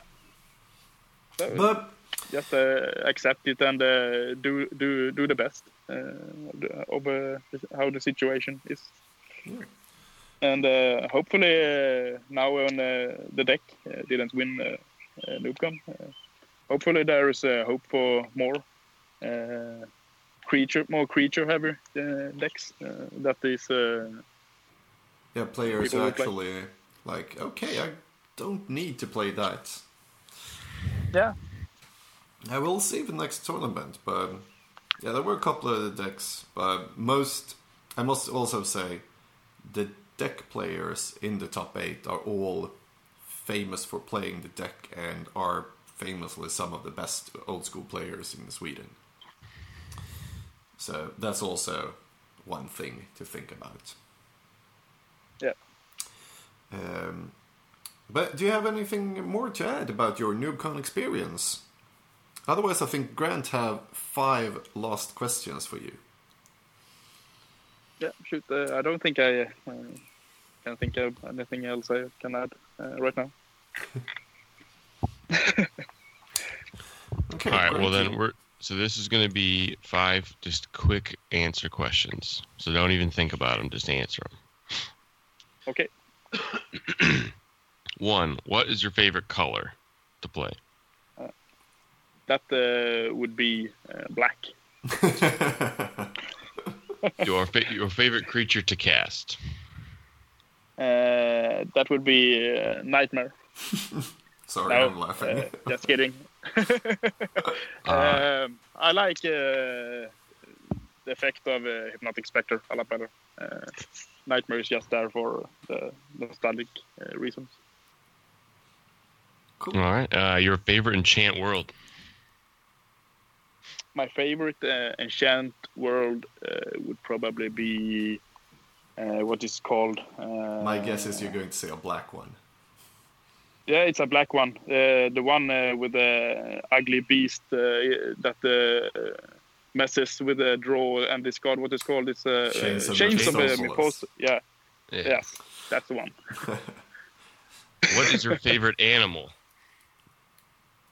My favorite animal. Uh, you mean not even a an, magic, uh, magic? Yeah, not a magic question. yeah. uh, my favorite animal uh, would be. Mm, tough one. Uh, the I magic question. Say, yeah, I would have to say nightmare then. it's the only animal I can think of. Yeah, but I, I think then, Grant, you, you, you went a little too. So it's a horse there. then. So a horse is your favorite animal, but Grant, you were a little quick quick there because I want to add something there on the question number three, Enchant sure. World, because Chains of Mephistopheles, even though it's one of those black, super bad enchantments that people just hate to play against, it's not actual an enchant world. It's just an it's enchantment. Not? Okay, my bad. but you you can say that anyway, I think, because it's uh, yeah. It, it could be an enchant world. Let's let's say yeah. it like that. Yeah. Otherwise, it would be uh, Nether Void. Uh, of course, it would. I guess. Yeah. there aren't that many enchant worlds, uh, is there? Uh, at least um, fifteen to twenty, something like that. Oh, that man. Okay. Yeah, you have Concordant Crossroads, uh, Arboria, Field of Dreams, uh, I think Storm World. Let's just say those. That's not that famous. Yeah, and yeah. the Abyss, of course. Uh, Evil One as well. But yeah, should we do the last question? Sure. Um, and what is other than this deck that you played at NoobCon? What is the next your next favorite deck you like to you like to sling? Uh, my next uh, favorite uh, deck. Uh, um, I'm uh, constructing uh, a, a, black red variant of the deck I have right now. so I would say that one. cool. With lightning bolts and things like that, then yeah, it's got the lightning bolts, uh, sedge troll, Wheel of Fortune. yeah. You're not going into the Troll Disco then, and also playing the Vinrolls discs and things like that. You're going for a more black and red aggro. Yeah, I think. Yeah. Uh, that, that that's uh, the way I like uh, to play old school. Not to complicate it too much. Okay, cool. Um, then I think um, uh, we have all the answers. That was five questions, wasn't it? Yes, that was. Mm-hmm. Uh, so once again, Christopher, a big congratulations uh, winning a shark, winning the world championship of old school magic. Yeah, thank you very much. And um, hope to see you at uh, NoobCon next year or some other tournament there in between. Thank you very much for joining us. Yeah, thank you. And uh, thanks for uh, a, a, good uh, or a great uh, podcast uh, so far. Yeah, thank I, you. I li- listened to your pilot the other day and I, I liked it. Thanks. That means a Thank much. You. That means much. Um, see you. Bye. Yeah. See you. Bye bye.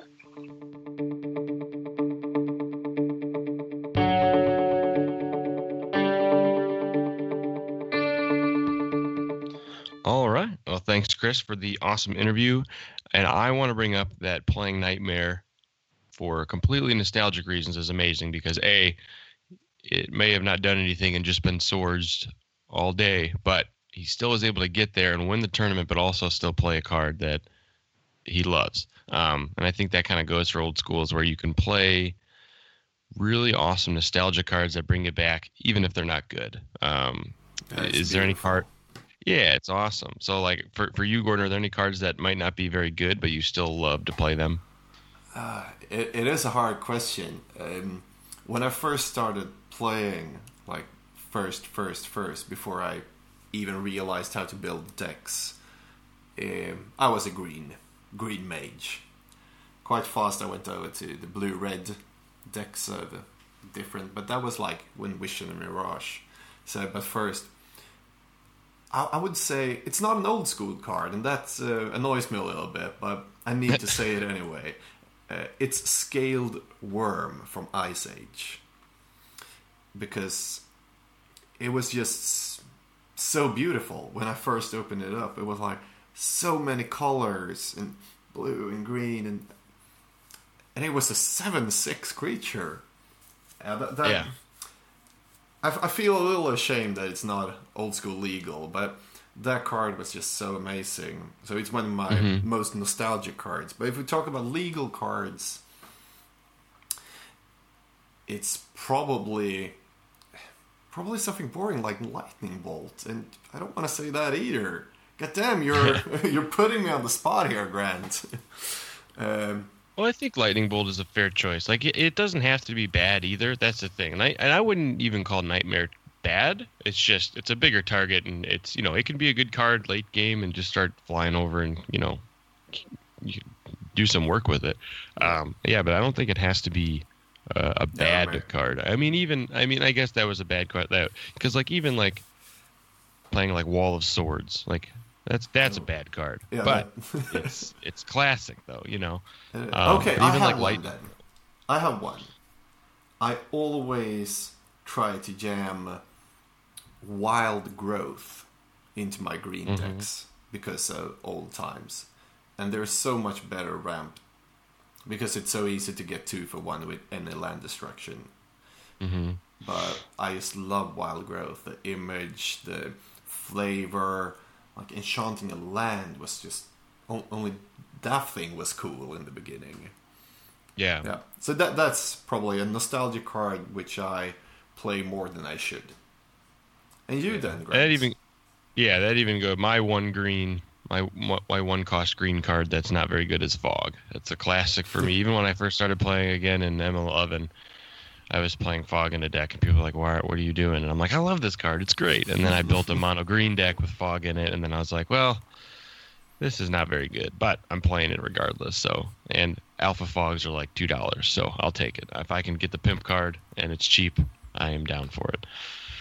Yeah, yeah fog probably fog would probably be it. Um, a reason, or even like yeah, yeah, yeah. I mean, I it's it's uh the the art is classic for for the old original fog and it's kind of a gotcha too. Like sometimes it's so bad people don't expect you to play it until they swing out and then you fog and then they're like the look on their face is like, "Oh, you're actually playing that card." And I'm like, "Yep, I'm actually playing it."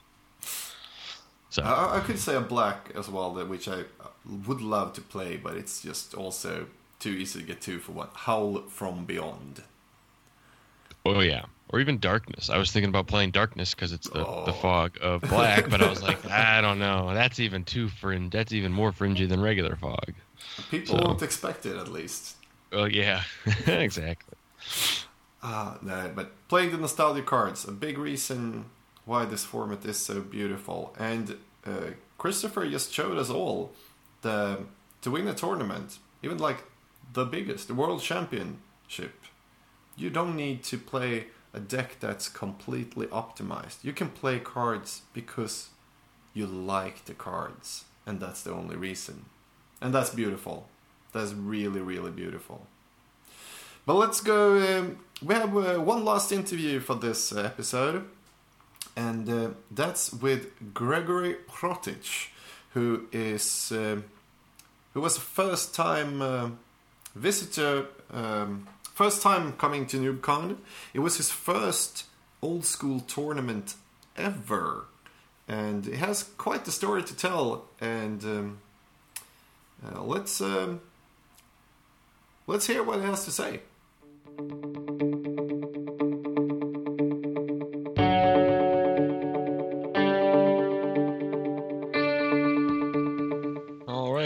Greg. How you doing today? I'm fine, and you, Grant?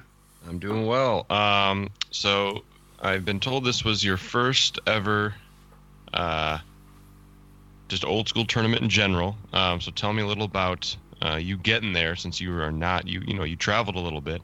Um, so uh, you know, where, where, how did uh, how did you get there, and where where where'd you where were you coming from? I'm from Switzerland. Me and my brother live in Zurich.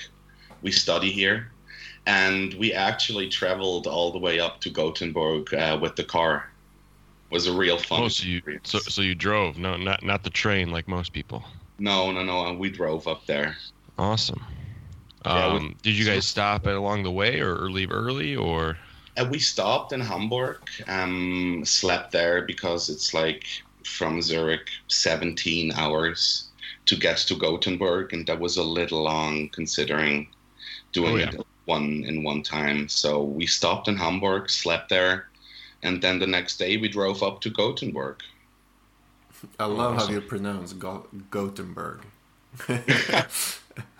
uh, in Swedish, it's Göteborg, and in English, it's Gothenburg. A little different. I like it. I, am going um, to start start saying like that.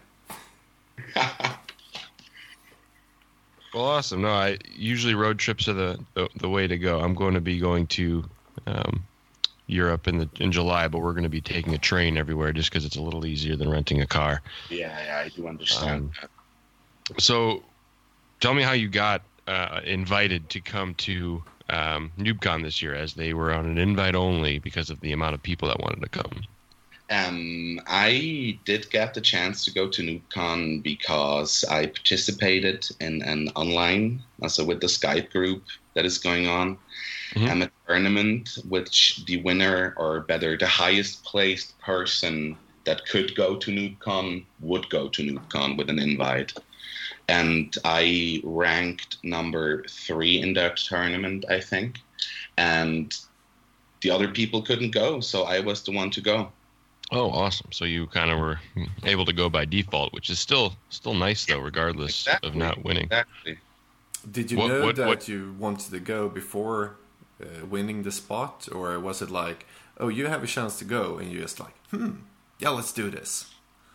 Um, I started old school with the Swedish old school block, so I've read about NoobCon years before. I never imagined I would participate in that tournament. So, yeah, I, I kind of would have liked to go there.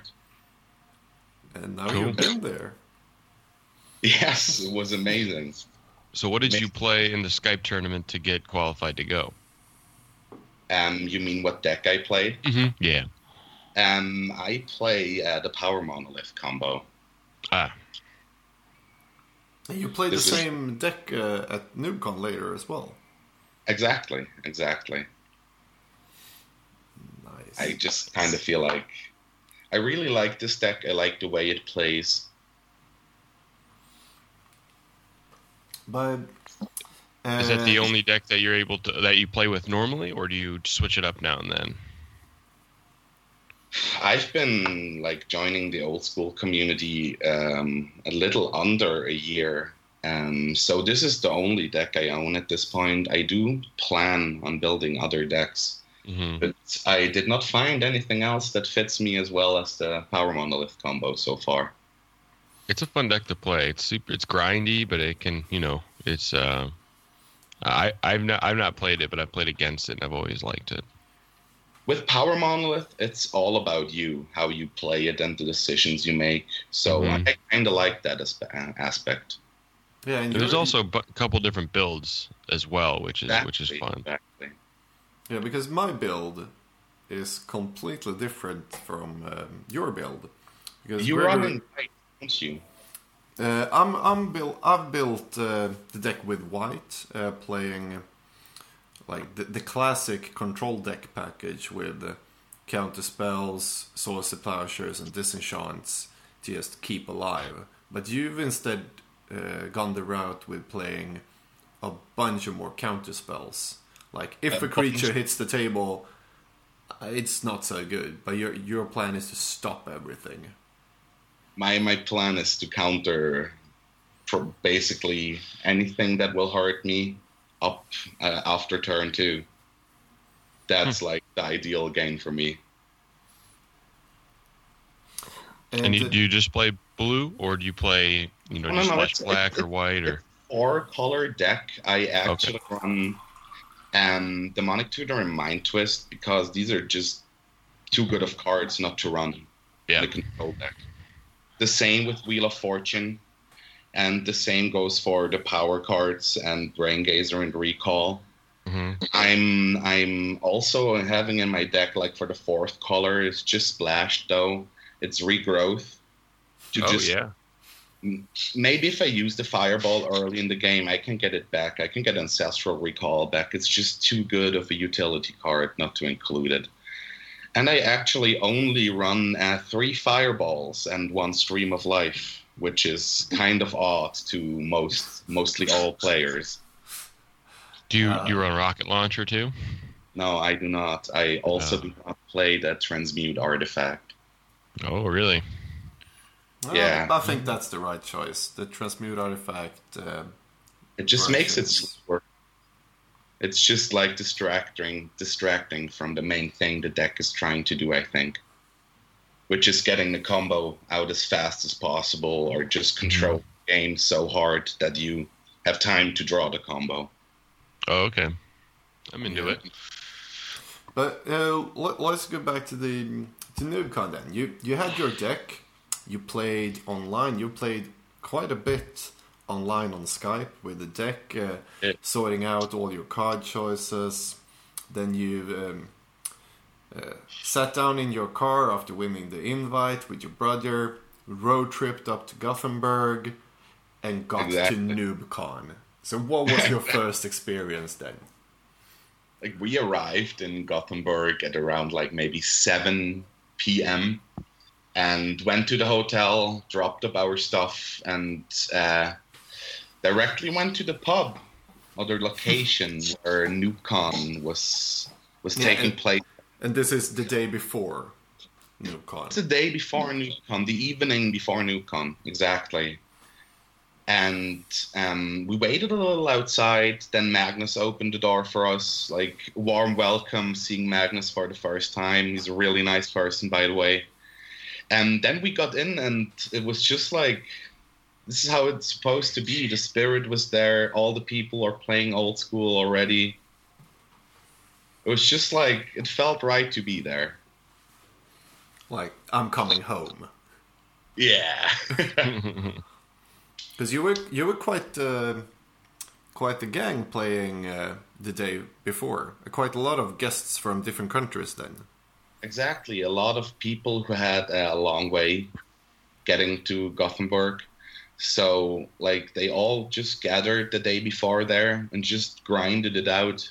A lot of people like I think there was a cube draft going on. People played casual decks.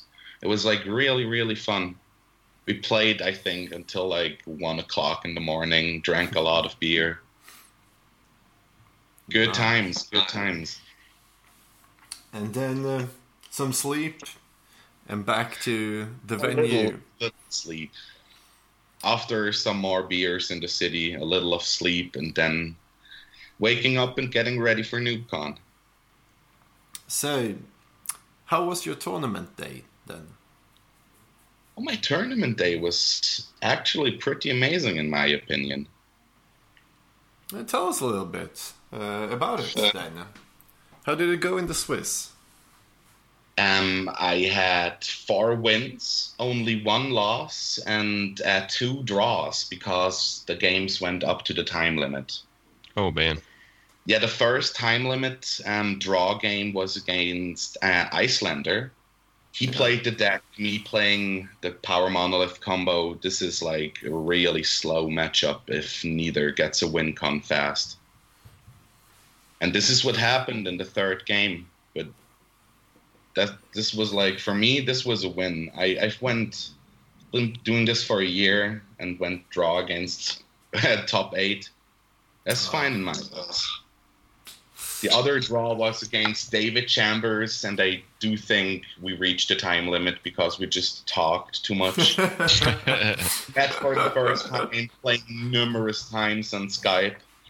And the first game, I think, took like basically half an hour because we just talked. Because you, uh, as you said, you played against each other uh, quite um, a few times on Skype but never yes. actually met each other until then. I did not meet any of you guys up until then. Only via Skype. Because um, how is the old school community where you live? Is it only you? Um, I did get the information that there are like one or two other people playing in Switzerland from car dealers at NoobCon, and I did contact them right away after I got back home. Nice. So it looks like it's maybe four or five people playing old school here. Yeah, but then at least you can have a small meetup.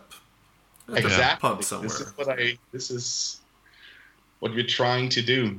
It's like one guy who lives in Zurich as well. This won't be a problem meeting him, and one guy living in the French part of Switzerland. But that's really cool. Going to Stockholm, Sweden, or uh, Gothenburg, Sweden. Sorry, uh, and playing old school and getting the information that you also could be playing with a couple of guys at home because the community is so tight. So even in the Gothenburg, people just oh, you have yeah. those guys there. Exactly. The other people who are also like having old school collections here in Switzerland, they just don't have anybody to play. This is the point. Like we just don't know about each other yet, mm-hmm. and nobody's playing because there are just so less people around. Even like legacy and uh, vintage in Switzerland, it's, it's none. Oh, okay. But now you can uh, now you can start building your community. Oh, yeah. Hopefully, in a couple of years, we'll have our tournament of our own with enough people, Swiss people, to participate in. It's been definitely the format's definitely been picking up.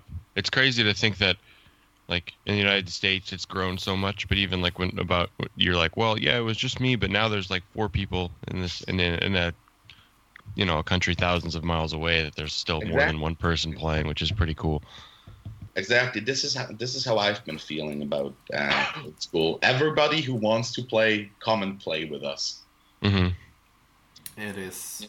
It is really, really amazing like when the when the matches are as fun to win as as they are as to lose, you're doing you're playing the right game. Yeah, that's exactly what I said last episode. I said I can lose all night and still have a good time. And when I when that that first time that happened, I realized this is what I want to be doing. It was exactly the same for me. We've been playing standard and modern here, and I just didn't like any of that. Then I um, started testing on online on cockatrice, hmm and I've just realized after a couple of games, like I need to buy these cards. I need to play this in real life. This is Mhm. too much fun. And do you guys use the Swedish rules, like only like unlimited? Um, you know, you have you have to use. Um, I'm sorry. Yeah, we use the Swedish rules here. Ah, okay, cool. I, I do think in casual play it does not matter what you play as long as the original artwork is there. hmm But in tournament play, it's Swedish rules. That's fair. No. I mean, that's even for us. Like, if we're just practicing or wanting to try out new things, we'll just make some proxies just so we can play Yeah, with it first. right, and then if, if we do enjoy it, then we'll buy some cards. But uh, Exactly. spending money on stuff you don't know if you're going to enjoy it. You It's gotta the- test somehow. You gotta Exactly. test somehow. So you're not as stupid as me thinking of buying four uh, Verduran Enchantress in uh, beta for like 70, 80 euros a piece. Uh, just because I think I maybe want to build Enchantress and hope it's fun. You're, you're not doing those things then. Um, I would love to say I'm not doing those of uh, those, things, but it's even worse. I only buy alpha. Oh, that'll do it. It makes you stupid, this game. Oh yeah, everything that has that doesn't produce two colors or its power is alpha. The other, this I can't afford that. Too late to do that. Yeah, I just bought my first piece of power, so I was the fact that I went and actually bought it. I was like, oh, this is real. This I spent this much money. Fantastic. It's it, isn't it Congratulations, insane? Grant. Isn't it insane when you get the card and it's like, okay, now I really do own that piece of cardboard I've been dreaming about for so many months. Yeah, It's, Yeah, it's it's, uh, yeah, it's nice to be able to actually play it because I had all the CE power and ended up just selling all of it because I was just like, you know what, I'm just gonna I'm gonna sell all this and just buy a real piece of power because I want it. So Yeah, I did it. So that's the thing for me. If something like old school gives you like such a big amount of joy and just fun of doing it, why not? exactly. And that's even more special, like for you, Grant, who could play the collector's edition because the, the US rules allow Mhm. it. But you still want that real piece, and that's I love that way. People can start playing, but Oh, exactly. still, exactly. you're all, always going to want that little more pimp piece. Oh, it's always in the back of your head, nagging. Yeah, I need to go and get some blackboarded power. I think. Yeah, some of these days, I hopefully be able to do that too. Or maybe not because it's crazy. But It's the for alpha power, even if they're like heavily played. It's just crazy. Oh yeah, no, it's it's the jump from from unlimited to beta isn't as bad, but then when you go from beta to alpha, it's like, oh, Yeah, exactly. From unlimited to beta, it's okay. You pay a little more, but it's black bordered. We all understand that. But from unlimited or even from beta to alpha, it's like what? um, yeah, no, it's uh, it is something else for for alpha card prices. But I mean, well, that's cool that you that you you you specifically go for alpha because I think that's uh, having those the original the original of the original is is as pimp as you can get. he really is. Exactly. I, you, you gotta love those round corners. You just gotta love them. Um, Yep. But so in regards to the uh, your your experience at NoobCon though, you you so you had a good time and it was well worth the trip up there to meet everybody in person and play. Well worth the trip a thousand times. I I've had like it was amazing. The spirit, all the people I've met, all the talking and the playing. It it Mhm. was really a great experience going up there and being even able to going up there. So, would you recommend uh, someone if they're able, if they have the chance to go? Would you recommend them to go? You would be a fool not to. Ah, I think Magnus will be glad to hear that. You will really be a fool not to. I'm for real on that. So if you Even get the chance next year, you will come in a heartbeat. If I could, I would like draw a road trip up there again mm, without hesitation. Wonderful. Without yeah. hesitation.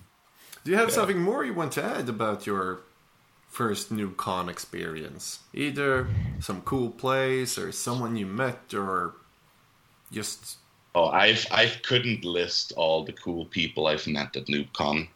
this would be like a separate podcast on its own. um, but great to hear. Just just the whole experience in general was amazing. Like even my brother, who's not that big into old school as I am, he was like, "This is amazing." He was just watching games because it was like so interesting, even just to be there and watch the games and talk with the people.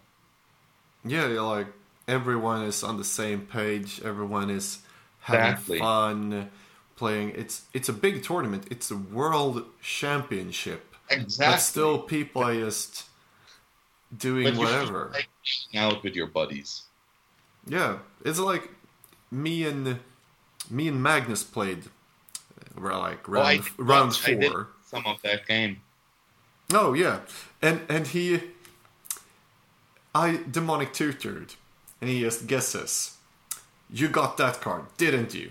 If you show me, you'll get an Easter egg. And it's a tournament. We're playing for the World Championship, and Stelias yeah, sure, here's my hand. And he has exactly. perfect information yeah. about my hand. But it's exactly. But it's not a big deal because it was just talking, matter. having fun. This is what I what, what I say. Even if you just play white weenie and you know you're not going to make the top eight, probably go. you will have the time of your life there. Because you hear this, Grant. White weenie is not a good deck. I know, and that's because the really good deck. You, you, you give four you put four strip mines in that deck, and it'll beat the deck any day of the week. I oh think. yeah. This oh, will definitely. this will absolutely be a future episode because this is the we've only done two episodes, but it's the second episode we come into the white weenie discussion. Because it's I, good, I, I, love it. My my deck uh, has a lot of problems with white weenie because it's just so many small like cheap creatures, and you just don't mm-hmm. know to counter. Yeah, it's um, it's the same with many of my more dirtly control decks. The white weenie is that it's not played that often. And you take away the Mishra's factories, white weenie gets amazing. Yeah, yeah. I mean, yeah. Even even adding like the list that I play runs four four strip mine and four factory as well, and it just beats and beats and beats. So it's uh it's good, exactly. but obviously it's different. It's a different meta. So I would assume that. That's for sure. Don't you also play with uh, Fallen Empires? Yeah. Mm-hmm. So we play with Icatian Javelineers, which is a it's great card as well. Creature.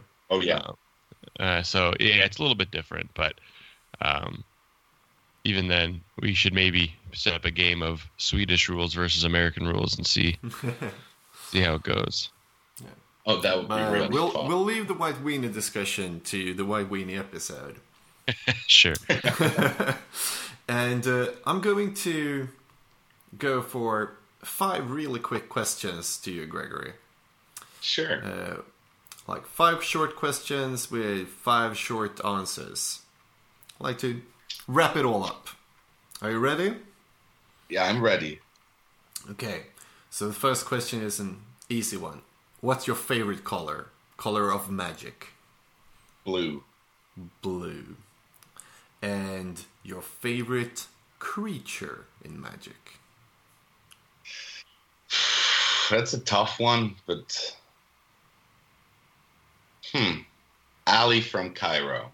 Ali from Cairo, yeah, that's a cool one. He was restricted for for a time in the beginning of the game. Exactly. Okay, now here's a, here's a hard one then maybe. Favorite enchant world. It doesn't need to be old school legal. It has to be old school legal. Go with um, the Abyss. The Abyss. Yeah, that's a classic. Okay, number four. Your favorite animal, not magic related. Hmm. Owls. Owls. Okay. Yeah. So if you would play vintage, you would play a deck with baleful strix and things like that. okay, good to know. Okay, last one then. What is your favorite deck in the format? If you can't say the deck you played at NoobCon. Like fun deck or you, you tier? can you can interpret it any way you want, but like your favorite. Hmm, that really is a tough question. The most fun deck. I will have to go with with any deck containing uh, Guardian Beast and Chaos Orb. Oh, I just think that nice. combo is hilarious. It really is. It really, really is. And you have quite a few cards to build one. I'll send you a list after the podcast. Oh, that would be cool. I, I just love that combo. It may not be the best combo ever, but it's the most fun combo for sure. Absolutely, without a doubt. But Gregory, once again, thank you so much for being a guest on the show and telling uh, us about your for having me. NoobCon experience. Thank you Uh, for having Hope to see you again sometime uh, on Skype or in a tournament somewhere, maybe one in Switzerland. Who knows? That would be super cool, but who knows? Maybe next year. Maybe. Thank you very much. Let's, let's playing old school. No problem, Gordon. Thank you, Grant. Yeah, of course. It was good. It was a pleasure.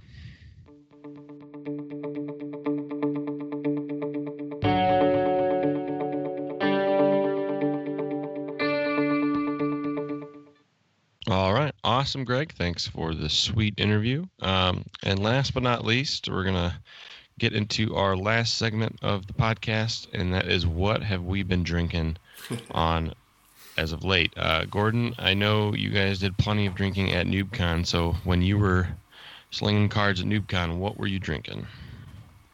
Yeah, that's the best thing about NoobCon. They have a bar that's stocked with craft beer from all over the world. At least, probably 50 different uh, sorts. Uh, so it's quite well stocked. So I had quite a few, but the best I had, and I was just so happy, so happy when I saw that they had it. It's a beer I can't pronounce. It's, uh, but I will try, of course. It's Duchesse de Bourgogne. Uh, it's a Flemish red ale, so like a soury, Almost Belgian style, then, but from uh, the uh, I don't know how to say it, but a Flemish red, a little soury, more, much malt, and it's just it, it's so beautiful. It's it's magical. Oh yeah, I'm actually look. Yes, um, it is. That's a super awesome beer. Um, yeah, no, we. I don't. I've not had. I've had that at the Map Room here in Chicago once before, and it was delightful. Oh, nice.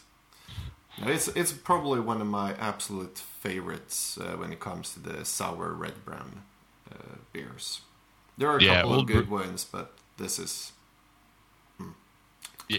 No, yeah. If you like that one, tr- check. I don't know if you have it there, but Old Brune uh, is another good uh, brown, tart sour beer. It's not over the top, and it's uh, pretty. It's very balanced, so that's a good one. yeah, I like um, uh, Oud Bruin, the style, but that, that Mhm. is like almost the same style as the red, Yeah. but it's the brown. the Flanders brown and the Flanders red. So what what have you been drinking then?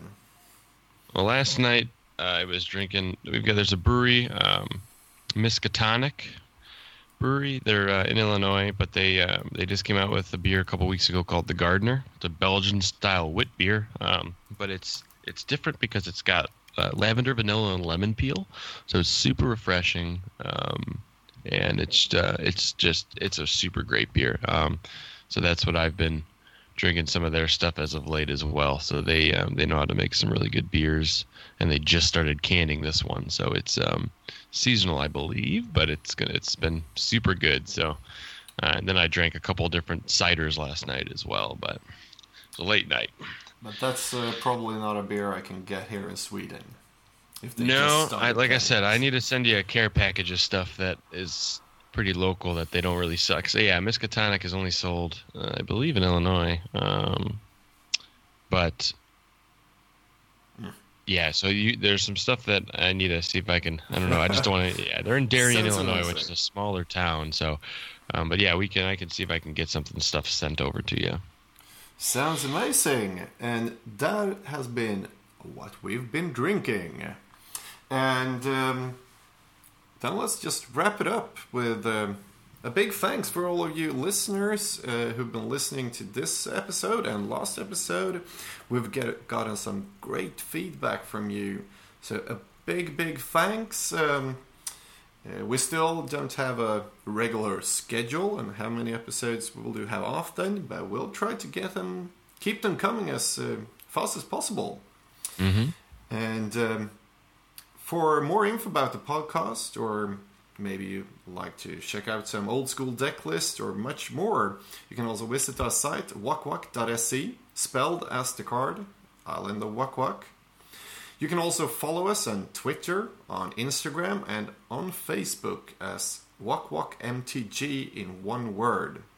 If you want to contact me or follow me, you can find me on Twitter and Instagram as Gordon Andersson in one word with two S, the Swedish spelling. And Grant, how can they find you on the interwebs? Yeah, so you can find me on Instagram at Old Magic Musings. Um, just kind of post about what I've been doing, or if I'm playing some games, I'll post some pictures.